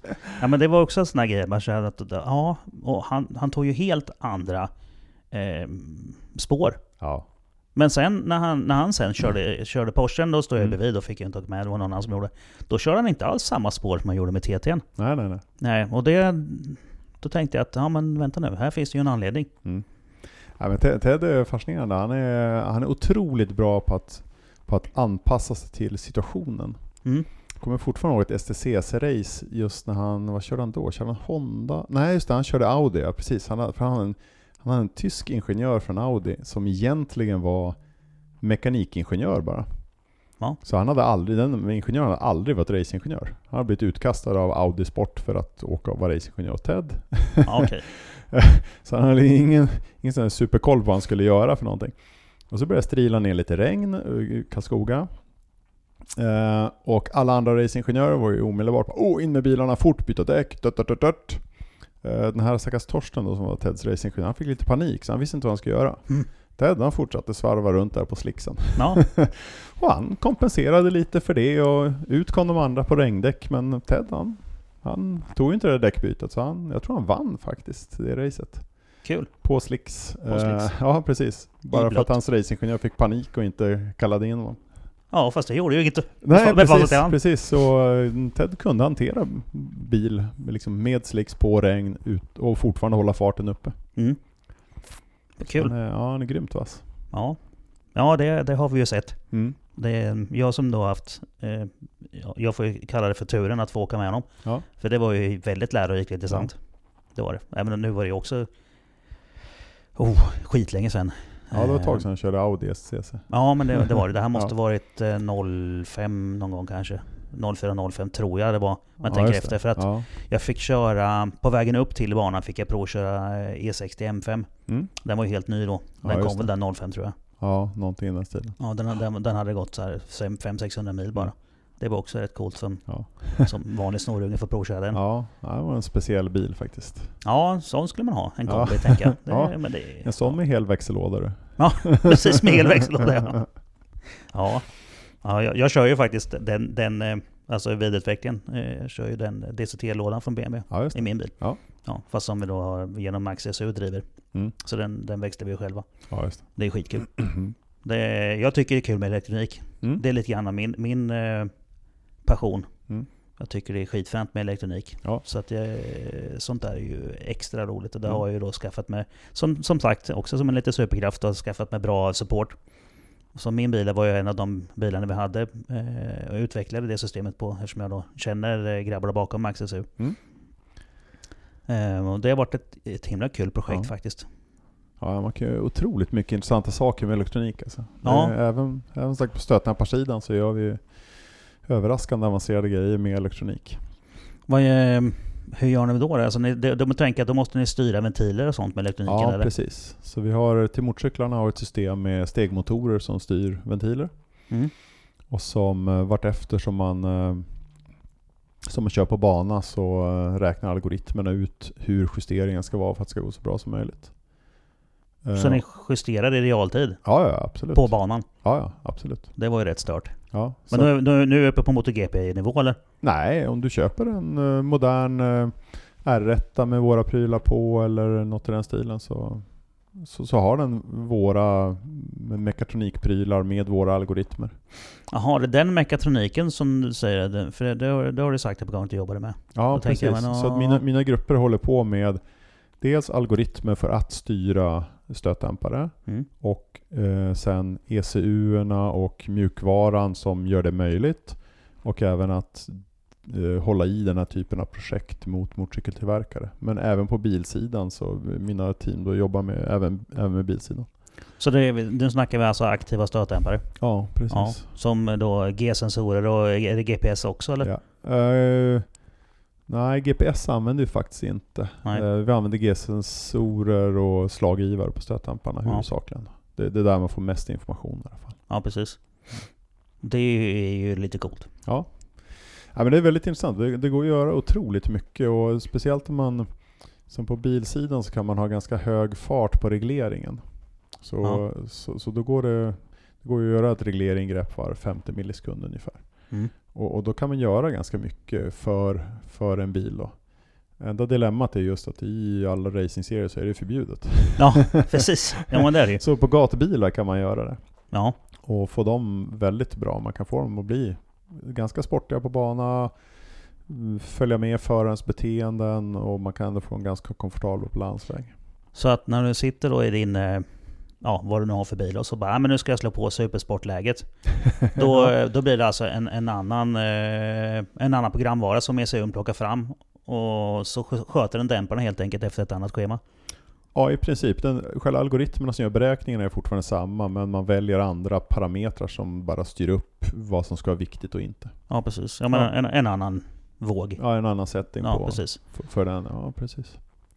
Det är därför du kan ha en, en, en sån stötdämpare, en stötdämpare som faktiskt funkar väldigt bra i gattrafik. Mm. Och sen bara klickar du på den. Nu, nu är vi på racerbanan. Klick! Mm. Och då är den inställd efter eller R-däck så, till så exempel. känner och såna motorcykeln själv igen att jaha, nu kör du på racerbana här hördu. Nu ska vi... Jaha, okej. Ja, nu, nu ska vi ha roligt sa du. Ja, Ja. precis. precis. Men Jag har bromsgrepp vill du ha nu, ja men då, då drar vi fram det liksom. Och, ja okej, nu vill du ha kurvstabilitet, ja men då löser vi det. Liksom. Fan vad fränt. Ja, ja det är väldigt Sen känner väldigt honom bromsar och skickar den på så det blir lite styvare fram så du trycker ner lite, lite kraft. Ja, till exempel Till- precis när man släpper eh, precis när man släpper gasen för att sen börja bromsa Mm. så brukar den styva upp lite för att göra bromsdyket så bra som möjligt. Och sen när man väl har dykt färdigt så ändrar man dämparna igen för att maximera greppet in. Mm. Och sen när man då precis börjar dutta cykeln i sidled för att börja svänga in så ändrar den sig igen för att liksom förbättra instyrning och sånt där. Eh, justerar den mellan höger och vänster framgaffel också eller? Eller är det samma på båda Eh, gafflarna? Det finns lite olika konstruktioner men en, en hel del är sådana att kompressionen ligger i ena benet och returen i andra. Ja, nu, nu för tiden har jag släppt eh, racinghojar och kör Mm. enduro istället. Ja. Och då är det oftast VP Mm. eh, som sitter standard på, på Ja. Ja, och då Ja, har de ju precis. ofta det, samma sak som säger, där har du kompression på ena och retur på andra. Precis. Ja, kör man KTM så är det så. Ja. de, eftersom de äger VP. Ja, ja precis. Ja, jag, jag åker. Kärko. Ja. Men eh, det, det sitter ju VP-gafflar på. Ja. Ja. Ja. Jag är ju inte på de nya då, för de kör ju kub. Men eh, dit har jag inte kommit än, för jag, har inte, jag lägger för mycket pengar på bilen så jag har inte råd att köpa en ny hoj. Exakt. Eh, nej, men på min tid eh, när jag körde motorcykel. Ja. Eh, som till exempel då när man kom in i bergskurvan på Svista. Mm. För det är ju hemmabana som jag bor där nere i skogarna. Så, så eh, vi var ju uppe i en 250 blås i alla fall. Mm. Och då la man på först foten Mm. på, på bakbromsen Mm. bara för att komprimera fjädringen. Och sen Ja. nöp man, nöp man åt att det var ju egentligen en simultan rörelse då. Men Ja. För att krympa ihop fjädringen lite grann bak för att få, en, få ner vikten. Ja. Och sen nöp man ju fram bromsen. Men nu gör hojen det själv alltså. Ja, precis. Den gör alla de sakerna själv om man har det mekatroniska system på den, absolut. Det är ju en rätt häftig utveckling. Och samtidigt så är det samma typ av ventil som sitter på, eh, på riktiga racehojar. Så Mm. att, Fast det sitter en stegmotor på den va? ja, precis. precis. Däremot på bilsidan så är det en annan typ av ventil än det vi har på race-sidan. Då, så att den är mer så här, komfortinriktad och mer gjord för gatubilar. Liksom. Mm. Det är den ju.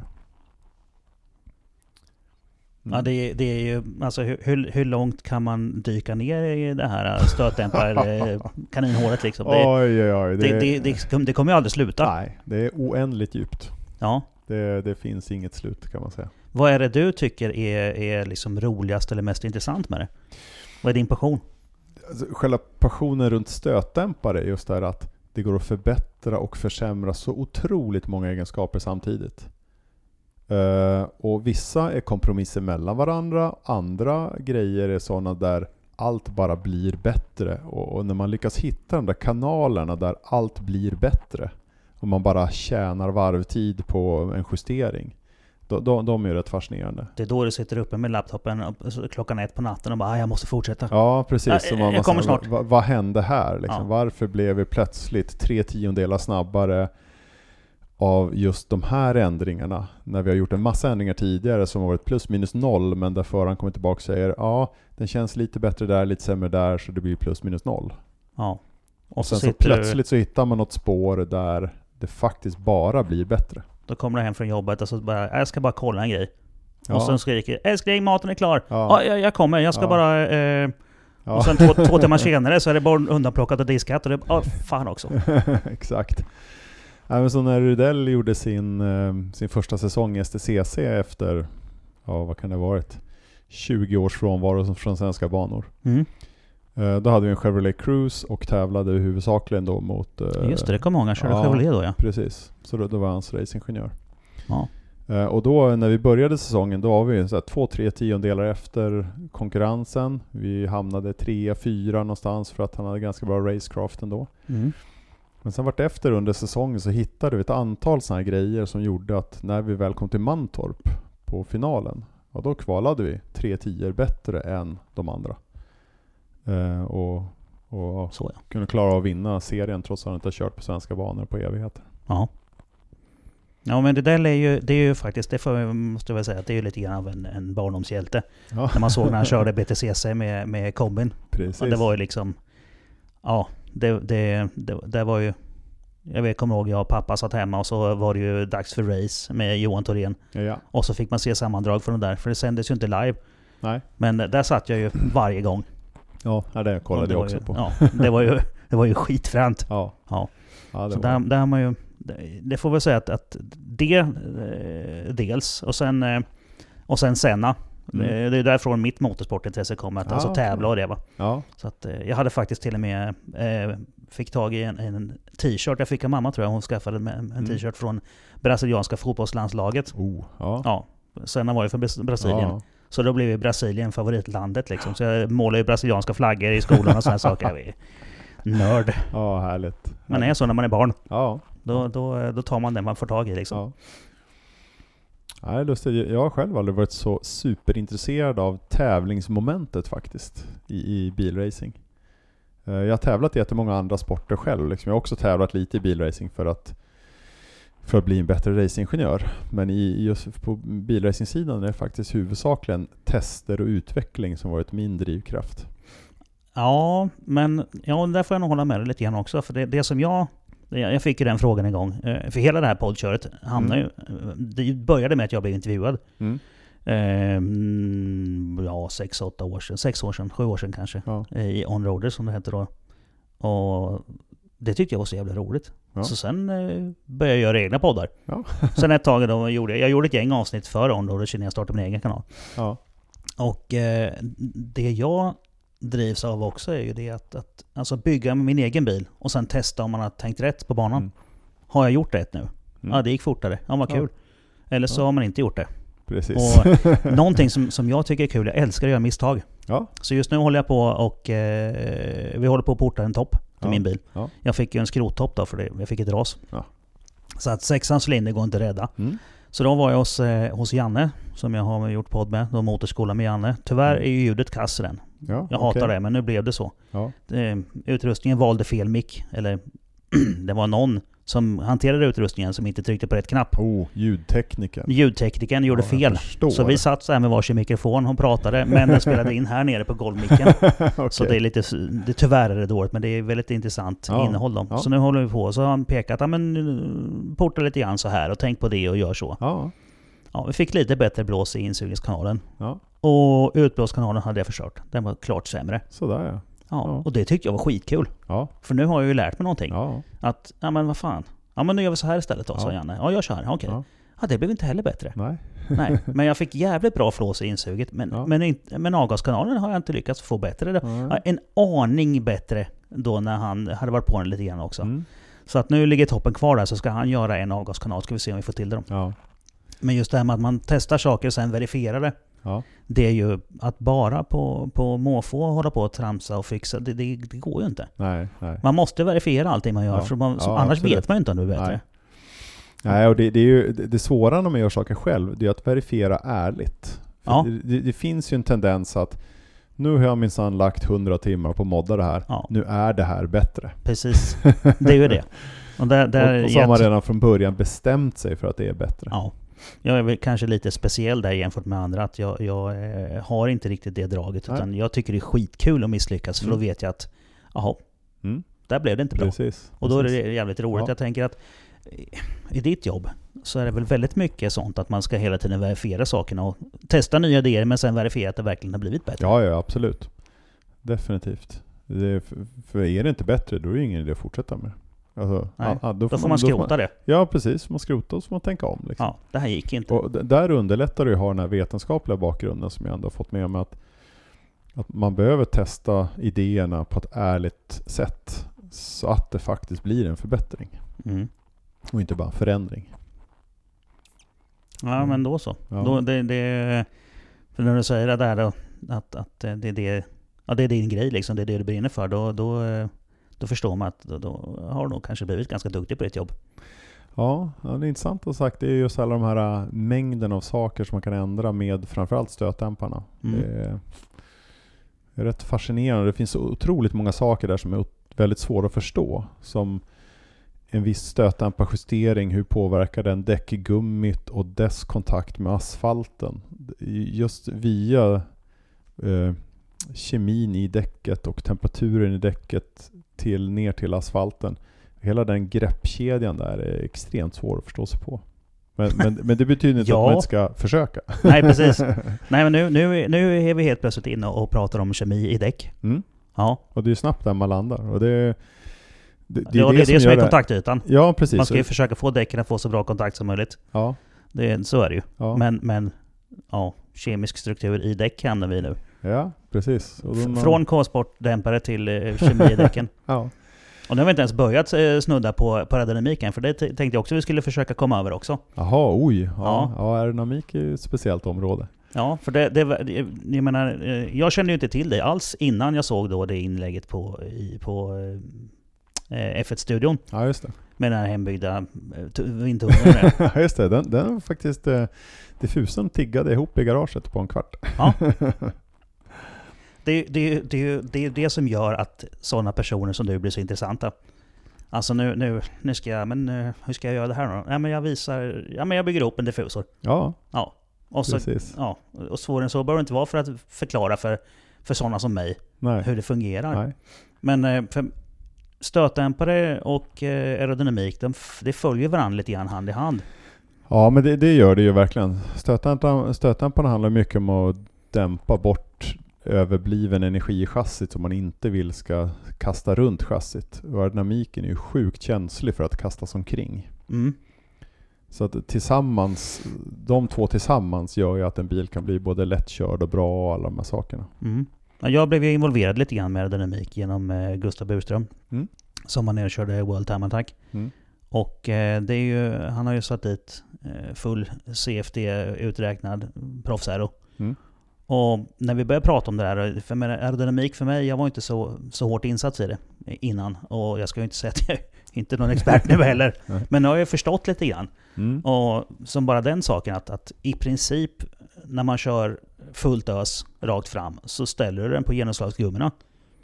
För att du inte vill liksom trycka ner den för långt ner mot marken för du vill fortfarande ha luftflödet under bilen. Ja, precis. I vissa racingserier så hamnar man ju där. Ja. Ja, Precis som på Le Mans-bil och sånt så landar man ofta på packers och bumpgummin. ja, Men, men det gör ju också att de blir, man tappar ju grepp då. ja precis. Men det är ju när du kör som fortast rakt fram bara på Ja. rakan. För där kanske du inte behöver ha just det greppet. Utan där vill du ha bara farten. Exakt. Och sen kommer du till, eh, till kurvan och då har du downforce så det räcker. Ja, för att dilemmat är ju då att när du sätter foten på bromsen i 320 med Le Mans prototyp. Det första du gör är att trycka den ännu djupare i bumpgummit. Så Ja. du har ganska dåligt framgrepp precis när du börjar bromsa. Ja just det, så du måste ner i hastighet innan du kan bromsa. Ja, det, det är det som är grejen. Det är lite har, du, har- läskigt. du har jättemycket marktryck och av det får du mycket bromskraft. Ja, Men däcket i sig har egentligen lite dåligt grepp. Och sen lyfter du, när du, vartefter du saktar ner så lyfter du ut ur bumpgummit och får bättre och bättre mekaniskt grepp och mindre och mindre aerodynamiskt grepp. mm. Så att det, och just den här variationen av vad det är som bidrar med grepp är ju en sån här grej som man får hålla på och balansera när man jobbar med Le Mans-prototyper till exempel. ja. Men det måste ju vara skitläskigt. Ja, Alltså som förare komma in och veta att nu måste jag först måste jag sakta ner, sen kan jag börja bromsa. ja, lite så. Nej, men det är, ofta har man ju ett över... Man har ju liksom för mycket grepp nästan i toppfart. Ja. Och speciellt när man ställer bromsen och pitchar fram bilen lite grann så får man ytterligare lite till. Liksom. Mm. Men då är det egentligen, eh, alltså du bromsar med draget till att börja med. Ja, draget och, och sen även med hjälp av all den mängd downforce. Så att även om man fjädringsmässigt har lite dåligt grepp i däcken så har man så mycket downforce. Och det är mycket det press på gummit i och för sig. Där ju. Ja, det. komprimerar ju gummit mycket i däcken. Exakt. Ja. Så ehm, ja, det, är lite speciellt att jobba med den typen av bilar som har mycket, mycket downforce i förhållande till sin vikt. ja, för det, det blir ju, då får man ju helt plötsligt börja tänka på ett helt annat sätt. Mm. Det är ju inte alls som en, som en vanlig bil. Nej, det är det verkligen Det inte. blir jättekonstigt. Ja. För jag menar för sådana som oss då, som, som bara leker, Mm. så är det ju... Det kan ibland vara lite svårt att greppa känner jag. Mm. Hur det där funkar. Ja, ja men det, det är det ju verkligen. Och även förare har faktiskt svårt att greppa det. Som, eh, när jag jobbade med Formel Renault V6 så hade jag en förare i bilen som han, han vande sig vid vilken greppnivå han hade i lågfartskurvor. För där vågade han sladda och understyra bilen. Ja, just det.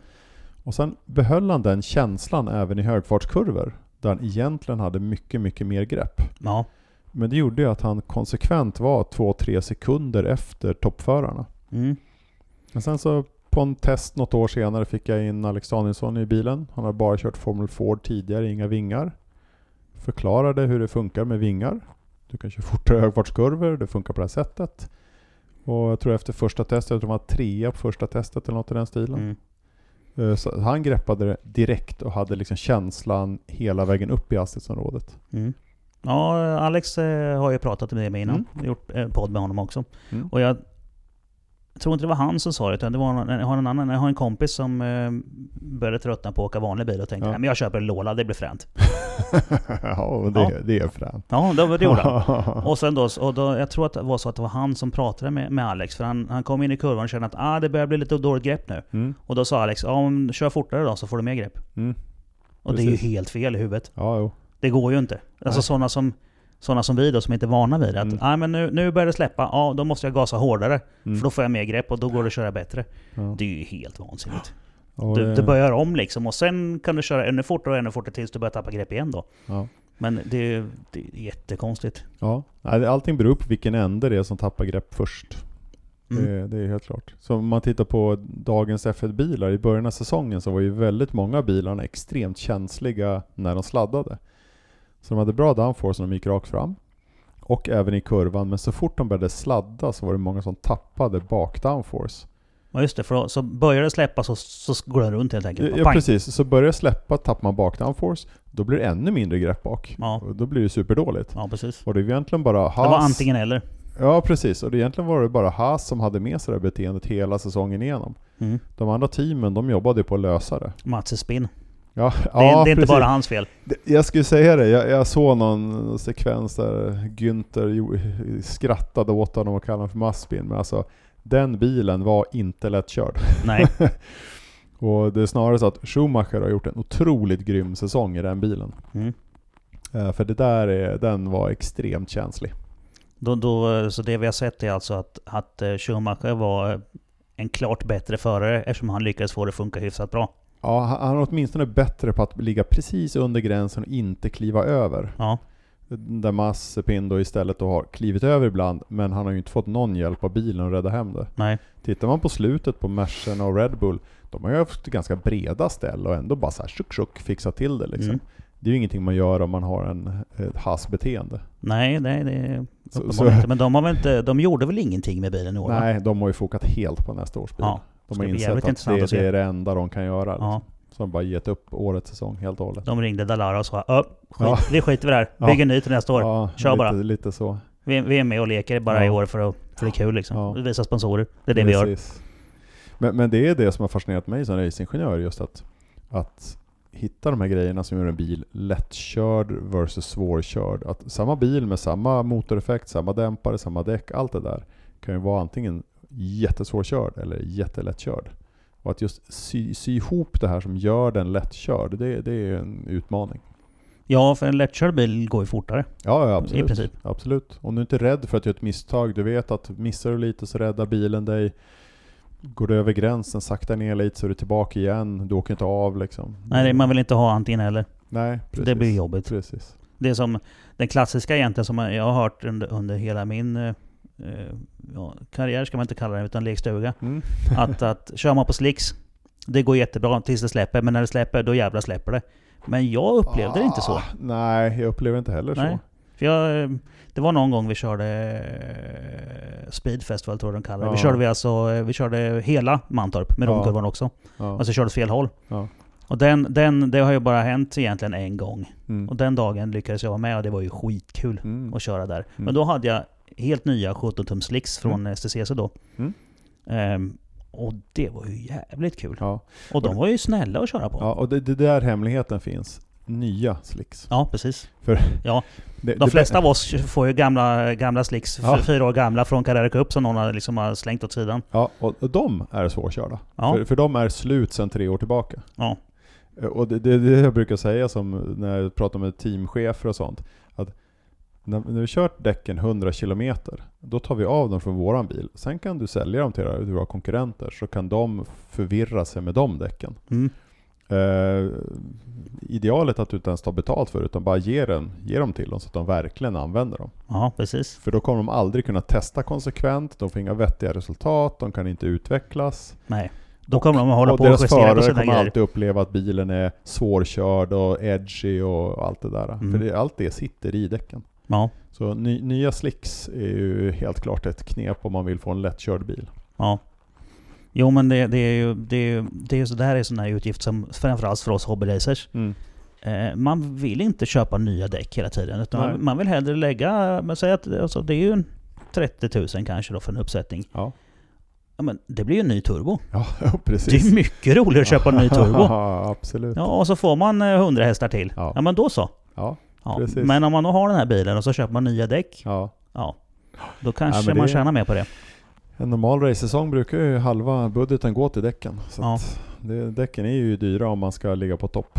Ja, det är ju absolut. så. Ja. Och då, eh, men det, det är ju ingen rolig utgift. Alltså slitage, slitagedelar är inte kul Nej. att betala för. Nej. Så om man hittar ett däck som är ganska långlivat, eh, men kanske inte det snabbaste däcket, men som ändå beter sig bra under lång tid.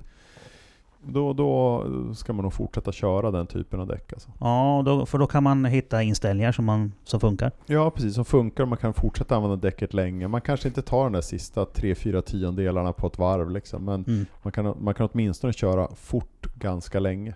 Ja, precis. Så man ska Ja, inte de flesta av oss kör ju per däck. Ja, precis. Eh, eller då begagnade slicks, men det ska vi inte göra. Det blir dåligt. Eh, Det, det jag åtminstone skulle göra om man, om man har bestämt sig för att man vill liksom köra begagnade slicks. Det jag skulle göra det är att köpa ett set nya eh, och, och liksom först köra några begagnade och sen köpa ett set nya för att verkligen testa hur är de egentligen om de är riktigt, riktigt bra. Mm. Och sen om man köper begagnade däck, då ska man ju verkligen se till att man köper förra årets däck. Man, man får inte köpa två år gamla däck. Mm. Ehm, man, eh, frågar, man ser till att teamet vet hur långt däcket har gått. Men det vet de ju oftast. Oftast så vet de ju Ja. det. Liksom. Och så ska man se till att det har gått kanske 150 km max. Mm. Och sen så kör man det själv bara fram till 250, sen slänger man det. Mm. För efter det så börjar bilen bli väldigt edgy. Lite beroende på, typiskt Michelin-däck till exempel. Ja. Jo men det, det Michelin-däck till exempel är ju, det är ju just som Carrera Cup-däck är ju ganska lätt att få tag på. Ja. Ja. Precis, och det, det är ju bra bett, de är ganska konsekventa, de håller relativt länge. Liksom. Så Mm. det, det är ju 18 väldigt bra däck om man nu liksom, ska det är köra hobbyracing. ja. Och då ska Det man är försö- absolut. försöka få tag i så nya däck som möjligt helt enkelt. Det, det är värt det. Absolut. Mm. För, och då, där har man där liksom antal gånger det har varit uppvärmt och den temperatur det har kommit till. Avståndet har gått och sen hur länge det lägger på lager. Alla Mm. de tillsammans gör att däcket blir liksom hårdare och blir svårkört. Ja, för heat cycles är ju rätt viktigt på dem. Ja, precis. Så det däck kanske fixar en, säg 10-15 heat cycles innan det är sopslut. Liksom. Sen är det, trött- sen är det trött. Ja, sen, sen så börjar det bli så här. Om man jobbar med racerförare som är vana att köra nya däck hela tiden. Då kör man normalt 100 km. Och, och det de ofta rapporterar när de kommer in med däck som börjar vara för slut. Det är att bilen både understyr och överstyr. Mm. Det vill säga att drar man på sig en liten understyrning, då kommer man liksom inte ur den, man hänger där. Och drar man på sig en överstyrning, då fortsätter den överstyra och den är svår att avsluta för att få stopp på. Liksom. Ja, okej. Så det är ungefär så börjar för gamla däck bete sig. Det är ju faktiskt information som för sådana som mig är jävligt bra att ha. Ja, Att när man känner att, ja men oj det överstyr, ja men så det kan, det kan man hämta hem liksom. Men Ja. den dagen man känner att det börjar bli svårt att hämta hem det. Ja, där man liksom inte bara nickar till på ratten och så rätar det sig igen och Mm. så är det klart. Liksom. Utan att det, så här, det hänger i lite. Liksom. Då, då Så på det så sätt så märker vi att eh, nu är det dags att byta däck. Ja, precis. När man har svårt att hämta hem misstagen. Exakt. Och det det är också därför som du börjar med däck som är 100-150 km gamla. Då är det svårt att analysera vad som pågår. Är bilen överstyrd eller understyrd? Mm. Oklart, för jag fastnar i båda lägena. Så Ja. det kan vara att bilen har perfekt balans, men däcken är för gamla. Så att, Ja. ja, beroende på det hur inte. du kör in i kurvan så blir det ena eller det andra. Ja, och då, eh, då kan man börja justera hur mycket man vill. Det, man kommer ingenstans för däck. Det är Ex- däcket. Exakt. Det är inte stötdämparna, det är däcket. Exakt. Så det är perfekt om konkurrenter gör så. Fan vad bra. Ja, Då ska jag nog ta och, och ringa Robin och ge honom ett par gamla däck då. ja precis. Men det man kan göra också det är att man försöker plocka upp däck som Säg att man nu går på Carrera Cup-däck då. Man försöker, man försöker prata ihop sig med team och så får man ut däck när de har gått en så här 60-70. Säg att de har gått ett kvalat race. Mm. Om man då kan få ut däcket. Då, då är det fortfarande lite liv kvar i det så man får känsla hur det är på riktigt. Mm. Och då såklart kostar det lite mer. Då får de dem inte Eh, Exakt, gratis. kost, precis. Då får du inte gratis. Det Nej. kostar lite mer men det kostar inte 30 000 för ett set. Liksom. Nej, precis. Då Men- kanske man kan klara sig med en, eh, 10 000 eller någonting. Ja, precis. Och då får man någonting för det. Ja, Får Ja. man ett gratisdäck så, så är det, då är det så dåligt så det får man ingenting för. det. Då är det inte värt det att det är gratis. nej precis. För då snurrar man bort sig. Exakt. Eh, Sen beror det ofta på hur serierna ser ut. Om Carrera Cup har väldigt tight med däck inne i serien, Mm. eh, då måste de i princip köra slut på så alla sina homologerade Ja. däck för att ens kunna genomföra serien. Och då Ja. kan man ju inte få ut dem i alla fall. Liksom. Nej, precis. Nej. Så det beror, beror lite på hur reglementet ser ut runt, runt serien. Ja, precis. Ja, men vissa serier har ju, har ju begränsat med däck. Mm. Precis. Och det, ja, då får man eh, köpa andra. Exakt. Eller köpa nya. Exakt. Och då kostar det. det är, men det är Ja. klart, alltså vill man snåla på pengar då har vi valt fel hobby. Ja, ja, ja, det är ju helt klart. Ja, Ska man syssla med simning eller någonting? det- nya badbyxor är inte så jävla dyrt. Nej, exakt. Exakt. Ja. Nej, för min del med min egen barnbil så är det ju bara Avon som gäller. Liksom. Vad är det för bil? Det är en eh, Westfield uh, Hayabusa. Sådär ja. Precis. Så den De är ju roliga. Ja, precis. Jag har inte kört men jag har åkt med. Ja, jo. Det är skitroligt. Ja, det är varvar och den är extremt lätt. Ja, det går inte åt så mycket däck på dem. Nej, det gör det inte. De överhettar ju inte däcken direkt. Nej. Men det gör ju samtidigt att man måste kunna hitta däck med rätt gummiblandningar och så vidare. Så det, och ja, jag har jagat runt lite bland olika däck och i princip så är det bara Avon som klarar av att leverera tillräckligt mycket olika storlekar och olika gummiblandningar för att det ska funka på ett vettigt sätt. Ja, Jag har åkt eh, Westfield med eh, Honda 900 motor. Ja, just det. CBR. På eh, Gotland Ring. Ja. Mm. Och det var bland det roligaste jag gjort. Ja. Och det spelar egentligen ingen roll alltså vilket spår han tog. Nej. För den, den klarade av det, för den vägde ju inte så mycket. Ja. Nej, de, Det- de blir ju extremt lätta alltså. Ja, det är ju, det är ju askul. Ja. Jaha, där ser man. ja. Så, du, så det, ditt val blev en sån bil? Precis, jag har alltid varit väldigt mycket för att differentiera mitt bilägande. Jag har liksom en bruksbil och Mm. den, den går in fem barn och packning och grejer i liksom. Eh, och så har jag en antikbil och den försöker jag inte Ja, köra på banan med. Eh, Precis. Mm. Och, sen- det är såklart en gammal 911? Nej, ja, eh, nej. Nej. det, Men det är en Porsche? nej det är det faktiskt Ah. inte. Det är en Jaguar E-Type. Oj! Ja, Den såg det. jag inte komma. Nej, nej, men det är en sån här gammal, gammal barndomsdröm från när jag var Ja, 15. det är ju glassätarbil Ja, på riktigt. Ja. Däremot har jag haft en massa jättegamla Porschar liksom. Mm. Och, så så det, det, det, det var en bra gissning. Ja, men en E-Type, det, var, det, det hade jag aldrig gissat. Nej, precis.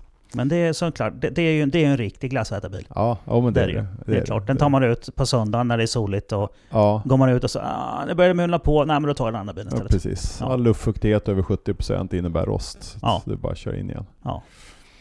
Ja, jag, jag har ju en 911 som hänger på pallbockar fortfarande. Den har ju genomgått många teoretiska modifieringar än så länge. Mm. Ja, det är projektbilen. Ja, en av projektbilarna. Ja. Barnbilen, finbilen, bruksbilen och projektbilen. Ja, precis. Ja. Och där finbilen renoverade i början av covid. Barnbilen har relativt nyligen köpt och eh, nu står den så här plockad helt och hållet igen då. Ehm, Det lät hänt. precis, men, men det är ju Vi är idioter. Vi som håller på med det här. Ja, precis. Men, men det, den är ju riktigt kul på banan. Det är roligast jag kört på bana någonsin. Mm. Ja, det, jag garvar hela tiden när jag åkte med den där West-tiden. Ja. Det, det, var, det var vansinnigt Ja. roligt faktiskt. Det, jag har fortfarande inte riktigt hamnat där själv, men jag ser det absolut inte som en omöjlighet att jag kommer köpa en sån någon gång i framtiden Nej. också. Men då ska det vara med motorcykelmotor. ja. För jag gillar ju det här Japan-pressade fyra ljudet alltså. Det, det, jag älskar ju det. Helt hysteriskt. Sen back in the day när man körde motorcykel liksom. Jag, idag skulle jag aldrig sätta mig på en sporthoj på väg. Fy fan vad farligt. När man tänker tillbaka på den tiden så det, det är ju inte bara skicklighet som gjorde att vi överlevde. Nej, nej. Så är det ju. Det När man har varit och kört, också. ja, man har varit och kört bana en hel dag, Kinnekulle. Mm. Och sen åker vi hem, och då har man ju det tempot i kroppen och Ja. sen bara... Puh, Ja. Livsfarligt och idiotiskt. ja, Men eh, nu gjorde vi det. precis. Ja, Det är ju så det är. det var ju knasigt. Ja, Ja. Men nu, nu, nu är det ju liksom 520 diesel och, och Iveco-buss. ja du ser. Ja. Ser. Och sen då såklart racerbil på banan då. Exakt. Och den, den är ju som den ska. Lite Ja. för mycket effekt och, och breda däck. Ja. Och sen är det roligt. Ja, nej, får man bara upp värmen i däcken och sådär, då är det lugnt. Ja, Det, det är faktiskt inga bekymmer att få upp tempen. Nej. Det, det, det, så. det, det, var, det var, jag kör ju 335 bak, Mm. 315 fram. Mm. Och så kände jag att Ja, det kanske... Det var- några som jag diskuterade med polarna och sa Mm. mm. ja, kommer du verkligen få upp tempen de där däcken? Mm. Ja, det var inga bekymmer. Nej, så. Nej. Trots att det har gått ner i effekt. Ja, ja. Men det-. Nej, men det, det beror ju väldigt mycket på... Mest beror på gummiblandning och körstil. Mm. Ehm, så har man gummiblandning och körstil som passar ihop, då gör det. Liksom. Det, är, Ja. det är ju klockrent. Ja, det bromsar ju jävligt bra med så breda däck. Ja. Det har jag upptäckt. Ja, det Sjukt bra vad det bromsar. Ja, Men, eh, precis. ja, det, det, det är sånt där man får ta då. Mm. Men eh, jag tänker att, för att det, det är framförallt då när jag åkte Westfield, han, det han sa det är någonting som etsat sig fast lite grann. Han körde ju, jag tror han körde en eh, 048 på den. Mm. Men han körde ju samma, samma däck hela säsongen. Ja, För det absolut. nötte ju inget. Alltså, Ja. det, var ju, det var ju inga driftskostnader. Nej, nej. Bromsbelägg, ja, ja, jag vet inte när jag bytte sist sa han bara. Jag kommer inte ihåg. Ja, För de, de gick ju aldrig åt. nej, precis. Vad, vad, vad väger de? Så här 400-500 kilo eller? Ja, min väger 420. Ja, det är ju helt löjligt. Ja, Mest lek för pengarna. ja.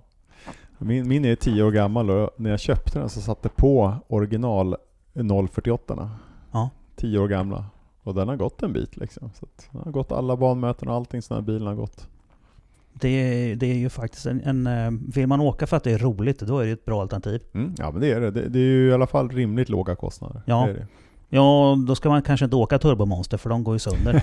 Precis. Jag var ju nere och tävlade på Nybyring här nu i september. Ja, Och blåste min tredje kolv. ja, du ser. Åh, Ja. Det är ju rätt så tröttsamt. Ja, Men eh, de sa ju att de skulle funka de här motorerna med originalkolvar, men det gör de ju inte. Nej. Nej. Så att det blir, Nej. nu får det bli riktiga kolvar. Ja, ja. Tyvärr brukar det bli lite dyrt att upptäcka att det inte funkar. men Ja. Det, det, det, det är ju en gammal klassisk sanning. Det är billigast att bygga dyrt. Ja, ja det är ju det. Så är det ju. Ja, Precis. men jag tänkte att jag skulle ha någonting lätt Ja. som inte var så avancerat. För att jag orkar inte lägga de här idiottimmarna i garaget längre. Och tre barn och hus. Precis. Ja, det sket sig ju. Ja. Nu sitter man ju här igen och har Ja. beställt middag, kolvar och... Nej, idiot. Vi är dumma i Ja, huvudet. Det, det, det slutar Det ofta i att vi är dumma i huvudet, vi som Mm. håller på med det här. Precis. Ja, den idén om den där Westfielden dök upp när jag var... Jag jobbade som testförare åt automobil under ett antal år. Såklart jag gjorde. Såklart jag gjorde. Ja. Och hjälpte dem ta fram, fram ett test som, där det gick att jämföra bilar oavsett när man hade kört dem. Så tog fram eh, ett, ett slalomtest som vi kallar för A-testet. Och sen så var det accelerationskurvtest, bromstest och så vidare. Och så spesade vi exakt hur det skulle gå till. Och vilket väder det skulle vara och vilket temperaturintervall det skulle vara. Ah, okay. För då kunde man testa en bil i maj och så kunde man testa en annan bil i juni och så kunde man skriva test på de två bilarna mot varandra. Mm. För att man har testat dem under samma förhållanden med samma mätsystem och så vidare. Okej. Ja men det låter ju vettigt. Mm, precis, så det, det höll på med en fyra, fem år någonting så. Och i, I den där cirkusen så körde jag en Caterham CSR 200. Ja. På Gotland Ring. Gotland Ring var stående testbanor. Ja, den är Eh, rolig. Ja, Den är så kuperad, det är skitroligt. Ja, ja. Nya har jag inte kört än, men det, det kommer väl. Nej precis, jag har också bara kört den gamla liksom. Det var Mm. den vi testade på. Och den CSR var helt fantastisk. Det, det var ju som att um, ta på sig en överrock och köra liksom. Det var jätteenkelt. Ja. Gick fort och var lätt. Ja. Vilket var helt fascinerande. Må- många andra bilar var ju...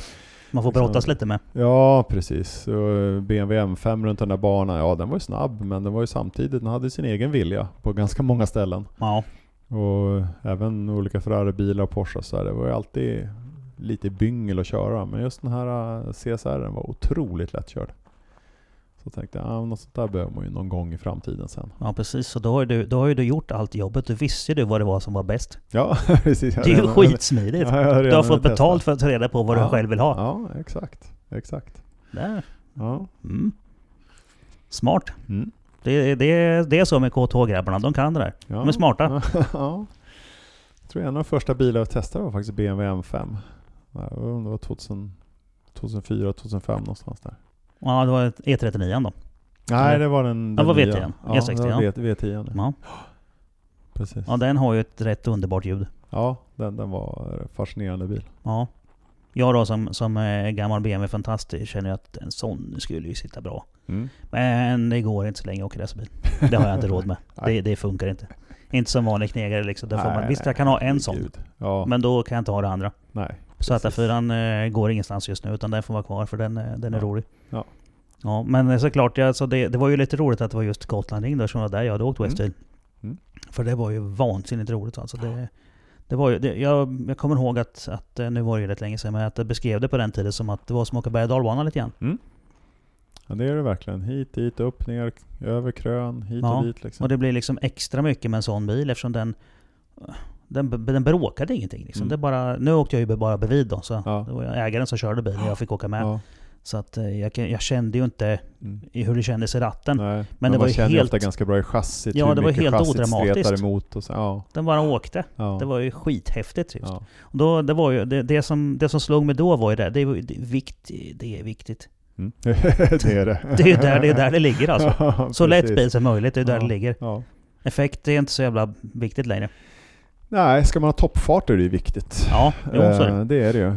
Men varvtid? Ja, precis. Ska man vara tid då är det inte superviktigt. Nej, det, det var... ehm, Om du inte då har massa tunga aero och så vidare så visst. Exakt. Ska du ner under en 15 på Mantorp då går det åt mycket effekt och mycket aero. Ja, precis. Det och det är det. lång raka Det såklart. lång men- raka. Ja. Ja. Men, eh, men eh, ska man ha roligt då, ja.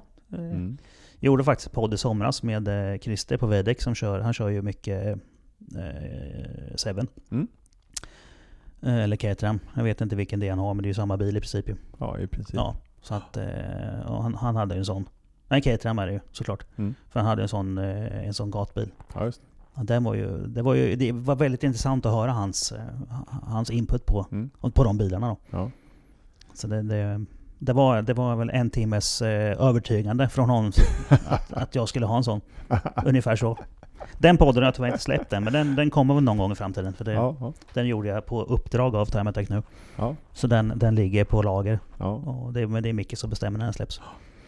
Men eh, så är det. Jag har... eh, Jag skrev ut då i min grupp att eh, jag skulle prata med dig. Ja. Skröt lite grann om det såklart. Och då fick jag några frågor. Jaha, okej. Eh, och det är ju alltid kul. Sen har vi då min fråga. Den tar vi sist. Mm. För den, det är en sån fråga jag har. Nu ska vi se. Jag ska bara... Här får jag lägga in en hissmusik känner jag. Ja, gör det.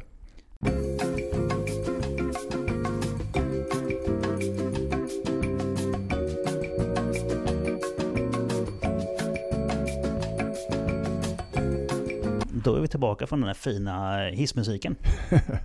Den är kanon. Fantastisk. Ja, den är kanon. Eh, då ska vi se. Då säger Koffe, eh, ja det här har vi nästan gått igenom. Vad är den vanligaste tabben folk gör när de köper ett coilover, äh, nya coilovers? Något speciellt som man bör tänka på när man botar ett nya på sin bil? Eh, det man bör tänka på är att de som har utvecklat det faktiskt har utvecklat det för den bilen och testat igenom det ordentligt. För tyvärr så är det väldigt vanligt att eh, tillverkare av coilover-kit, de eh, köper en coilover, eller de köper en vanlig stötdämpare från bilen och sen så kopierar de dimensioner och så vidare och så gör de fjädern lite hårdare och dämparen lite hårdare och sen säljer de det. Och testar aldrig på bil utan de bara mer eller mindre kopierar, styvar upp, säljer. Mm. Och det, det kan bli bra, men i 80% av fallen så blir det inte så bra. Okej. Och om, om man gör det lite mer strukturerat så, ja det blir lite dyrare, men det blir också mycket, mycket bättre. Mm. Ja, något som jag brukar förespråka är det att man har inte coilovers för att man ska kunna höja och sänka bilen på vinter och sommar. Utan det är för att man ska kunna göra en corner weight på den. Precis. Det är ju, det, det är ju vanligt folk missar det ibland. Ja exakt, för vill man Att bara sänka man har då det. kan man ta en kortare dämpare och så kan man kapa fjädern och så är det klart. Liksom. Enklare, ja, mer jobbigt än så behöver det inte bli. Nej. Eh, då har vi Patrik här som frågar. Hur pass stor skillnad eh, blir det med, eh, med exempelvis ett Öhlins treverk på ett standardchassi kontra billiga Kina-stötdämpare som, eh, ja, om man räknar varvtider då? Ja, det, det är alltid svårt att säga för det beror ju så mycket på hur eh, de här billiga har lyckats med sin setting. För det, grundtekniken i stötdämparen, där, där brukar det ligga någon sekund per varv ungefär. Eh, så att om, säg, om man jämför med en eh, ja, hyfsad Bilstein eller sånt där, så, så brukar, brukar det skilja en sekund på ren teknik. Eh, Mhm. Men då har ju Bilstein lyckats ställa in den så att den är så bra som den kan vara. Men om, om man då har både dålig teknik och inte ställt in den ordentligt, då kan det skilja flera sekunder. Och de sekunderna kommer av att bilen beter sig dåligt så att du som förare bromsar tidigare för den känns lite läskig när du styr in. Du gasar inte så tidigt som du kan för bakvagnen har en tendens att ibland sladda ut plötsligt när du går på gas. Så, så den, det, det är inte coilover-kittet i sig som gör att bilen är långsam, utan det är den här osäkerheten som Man man, får får, dåligt som förare. alltså. Ja, precis. Ja. Så hittar man ett sånt där eh, liksom billigt kit som gör att bilen känns bra, då vet man åtminstone att det är hyfsat okej. Okay, liksom. Sen kan Mm. det då sakna sig en sekund på ren teknik. Liksom. Ja. Att man har, man har för mycket friktioner, man har för lite, för lite dämpning och så vidare. Men man, man kan alltså, om man har lite flyt, så kan man hitta ett billigt kit som ja, åtminstone funkar. Ja, ja absolut. Ja. Och det bästa sättet där, det är ju då att om man har någon polare som har en likadan bil, som redan har ett sånt där kit, så kan man provköra det och känna om det passar en själv.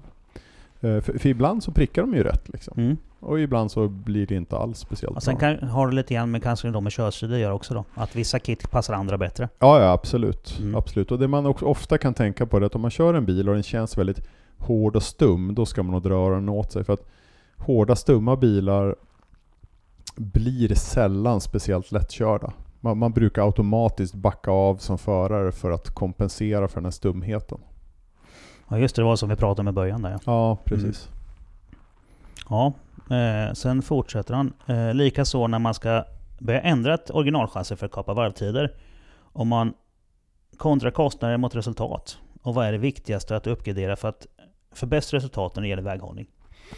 Och om man har en gatbil så brukar det vara att, att få en rimlig cambervinkel på hjulen. Så, Mm. och, och då handlar det först och främst om att sätta en grundcamber eh, på bilen som sådan. Sen handlar det om att få på tillräckligt styva fjädrar och kränghämmare så att bilen inte rollar så mycket. Och, och, och det handlar å, återigen mycket om att hålla rätt camber på däcket när du svänger. När du väl har bytt allt det, då vill du att bilen när du bromsar in eller när du svänger in och bilen ska sätta sig i sin nya position som du vill ha. Att den gör det så kontrollerat och lugnt som möjligt och där kommer ju stötdämparna in mycket. Något som också skiljer stötdämpare väldigt mycket är hur mycket grepp de skapar. Ehm, och där finns det en massa saker som man då kan göra med stötdämpare som gör att de genererar mycket grepp. Uh, något som jag skulle vilja säga är också att justeringar i sig, antal justeringar i sig, skapar inte mer grepp eller gör en bättre dämpare.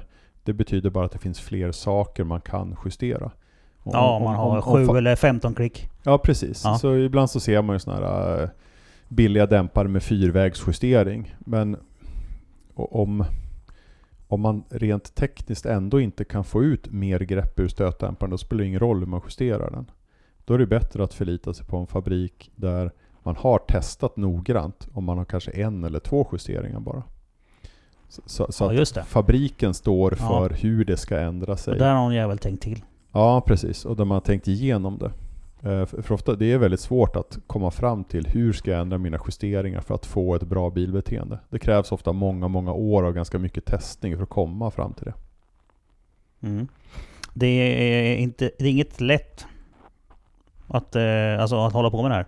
Nej, det är det verkligen inte. Och det som funkar för en förare funkar plötsligt inte alls för en annan förare och helt beroende på körstil. För det stötdämparna mest styr, det är hur bilen går ifrån ett läge till ett annat. Och det är ju precis då när föraren rycker i ratten, trycker på bromsen, trycker på gasen. Så, och det beror på otroligt mycket på hur man gör det. Och, och vad stötdämparna då ska göra för någonting. Mm. Ja, då så. Sen har vi Cedric Nyberg. Han eh, säger kul. Jarmark har väldigt mycket lattjo att berätta säger han. Ja, jag tror att vi bara, bara skrapar på ytan än så länge. Eh, han har en fundering här då. Varför, eh, nu ska jag se, varför har en hyfsat stor del av eftermarknaden och en del OEM så svårt att få till en vettig kompromiss av högfart och lågfartsdämpning? Är det omöjligt att få till på grund av hårdbara begränsningar? Eller är det någon annan kompromiss som har gjort att de ha, alltid hamnar där med alldeles för mycket eh, hög fart eller studsigt över små Ja. enheter? Ja, ja det, det är lite roligt för att man eh, när man just jobbar med OMer så, så, eh, och de ska göra till exempel en ny BMW M3 eller någonting eller något säg en sportversion av en Peugeot. Då då har de ofta jobbat igenom grundbilen väldigt bra. Så den, den är väldigt bra. Mm. Alltså, eller så bra som den kan bli med de billiga saker som finns i den. Om man då ska göra en sportversion, då vet de att det, det köparna förväntar sig, det är att det känns stummare, styvare, hårdare. Och de vet samtidigt att de kan inte sätta på speciellt hårda fjädrar. Och det enda de kan göra det är krana på stötdämpning. Mm. Och problemet är att när de drar på stötdämpning på de billiga stötdämparna, då blir de ännu mer av en fjäder. Så de blir hårda och ganska studsiga. Mm. Eh, och så måste det då kännas skillnad. Och där i precis, för ligger att kund, problemet. Kunden att, vill ha någonting som känns coolt. Ja, precis, och, och det måste kännas så stor skillnad att även en ganska o, en förare som inte är så bra på att uppfatta skillnader känner att det är skillnad. Mm. Och då blir det väldigt stor skillnad. Man kommer ganska långt ifrån vad som egentligen är det bästa som går att göra. Just det, det är, man sminkar grisen lite grann. Ja, man gör, den, eh, man gör den som en karikatyr av vad folk tror är en racerbil. Vilket är något studsigt, hårt, stumt liksom. Jag eh, eh, pajade min bil i- höstas. Jaha, Eh, lite grann. Ja, det var när en av kolvarna gick. Det var väl nummer två. Ja, Ja. för nummer tre blåste jag i Tyskland sen. Eh, det var på finalen. Då fick jag låna en eh, kompis eh, M4 Mm. eh, CS. Jävla fin bil. Mm. Och jag då som, som, eh, som tycker om BMW har alltid gjort. Hade haft råd där kört Porsche. Men nu har jag inte det. Men då, då körde jag hans M4 där. Och när jag slog på den på högsta då, Supersport eller vad det heter, Sport Plus-läget. ja, Det gick ju inte att köra skiten. nej. Vilken jävla sopbil det var. Ja, de, Den var ju hemsk. Jag blev så grymt besviken på den alltså. ja, De har ju mappat spjället på den så att den, när man står still och gasar till så rycker hela bilen. ja, Skitfränt vid korvkiosken. Men det gick ju inte att dosera någonting Nej. ut i kurva. Och den blev stötig och, och släppte. Det gick på sladd överallt. mm. Nå, Det nå, var något, som helt värdelöst. något som en del biltillverkare faktiskt gör, det, det är för, för att ingenjörerna vet ju att okej, det här stötiga, hårda, konstiga är inte bra. Så det man ibland gör, det är att när man trycker på knappen, klick, då ändrar den till jättemycket. Och sen spenderar den de nästa 3-4 minuterna med att sakta, sakta backa tillbaka till det som faktiskt är bra.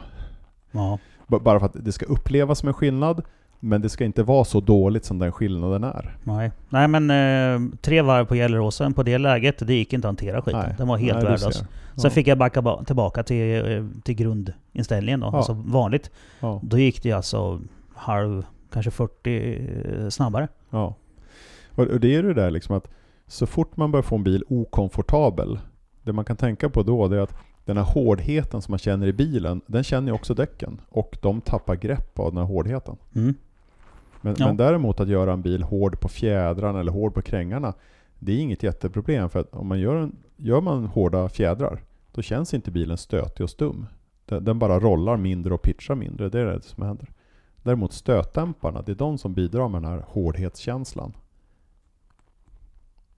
Jaha, Precis. nu, nu känner jag att det, ja, där kom det något. Ja. Där kom det ja, någonting. ja, absolut. Så man, Ja. kan, man kan ganska lätt, säg, som på min bruksbil till exempel, där jag monterar på några eh, eftermarknadsdämpare från vårt företag.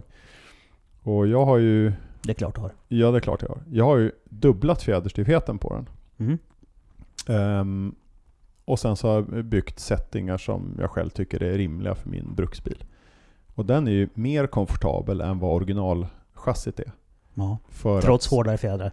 Ja, precis. Ja. De hårda fjädrarna känns inte annat än om man kör i riktigt hårda broskarvar eller något i den stilen. Ja, grusväg. Nej, inte så potthål. mycket grusväg. Utan Alltså. så ordentliga potthål. Liksom. Ja. Då, då kan man känna av de hårda fjädrarna. Men det som känns mest, det är ju stötdämparbeteendet. Originaldämparna har ganska mycket friktion och settingen är väl okej lite åt det stumma hållet. Och de här som jag har byggt nu då, de har mindre friktion och de är lite snällare precis i ingreppet. Så den känns mer komfortabel men den rollar mindre och pitchar mindre. Så Så den går fortare men den känns mjuk. på banan skulle den säkert gå fortare. Ja, precis. Ja, men nu har du gjort det bara för att du kan.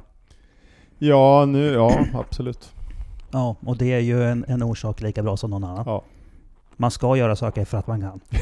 Det blir oftast kul. Precis. Ja, Så, så just fjäderstyvheten är inte det som bidrar med den här stumma, hårda känslan, utan det är stötdämparna. okej. Ja, och det var ju det vi ville försöka undvika då. Det här stumma... Ja, stumt stötigt det är sällan bra. Alltså det, det, det ger inte speciellt mycket däckgrepp att hålla på så. Nej. Nej, det är alltså däcket måste ju ha kontakt. Ja, precis. Annars så släpper det. Ja. Och Ja. då landar man med hårda fjädrar och bra dämpare. Då landar man med den här känslan av komfortabelt fast. Man får ganska bra grepp, man får bra stabilitet och så vidare. Men hårdare fjädrar skickar väl också in mer energi i däcket? Jag menar, alltså slicksbilar har väl oftast hårdare fjädrar än vad R-däcksbilar har? Ja, fast av anledningen att slicksgummit är mer förlåtande för hårda fjädrar. Eh, Går man på gatdäck och R-däck så tappar de snabbare greppet när man börjar komma upp i för styva fjädrar. Mm. Uh, Medan slicks... Jag tänker att de, alltså, det blir varmare med hårdare fjädrar. Eller? Mm, Cyklar jag ute då? Nej, just den temperaturen på däcket handlar mycket mer om kör, körbeteende hos föraren. Okej. Hur, hur mycket man vågar låta bilen glida i kurvorna och sånt här. Men, men Ja, det är alltså sidofriktion alltså, eller spinn och, och sånt som, ja, gör, som bygger tempen hur, mer hur än mycket fjädrarna. bilen slippar i kurvan till exempel. Ja.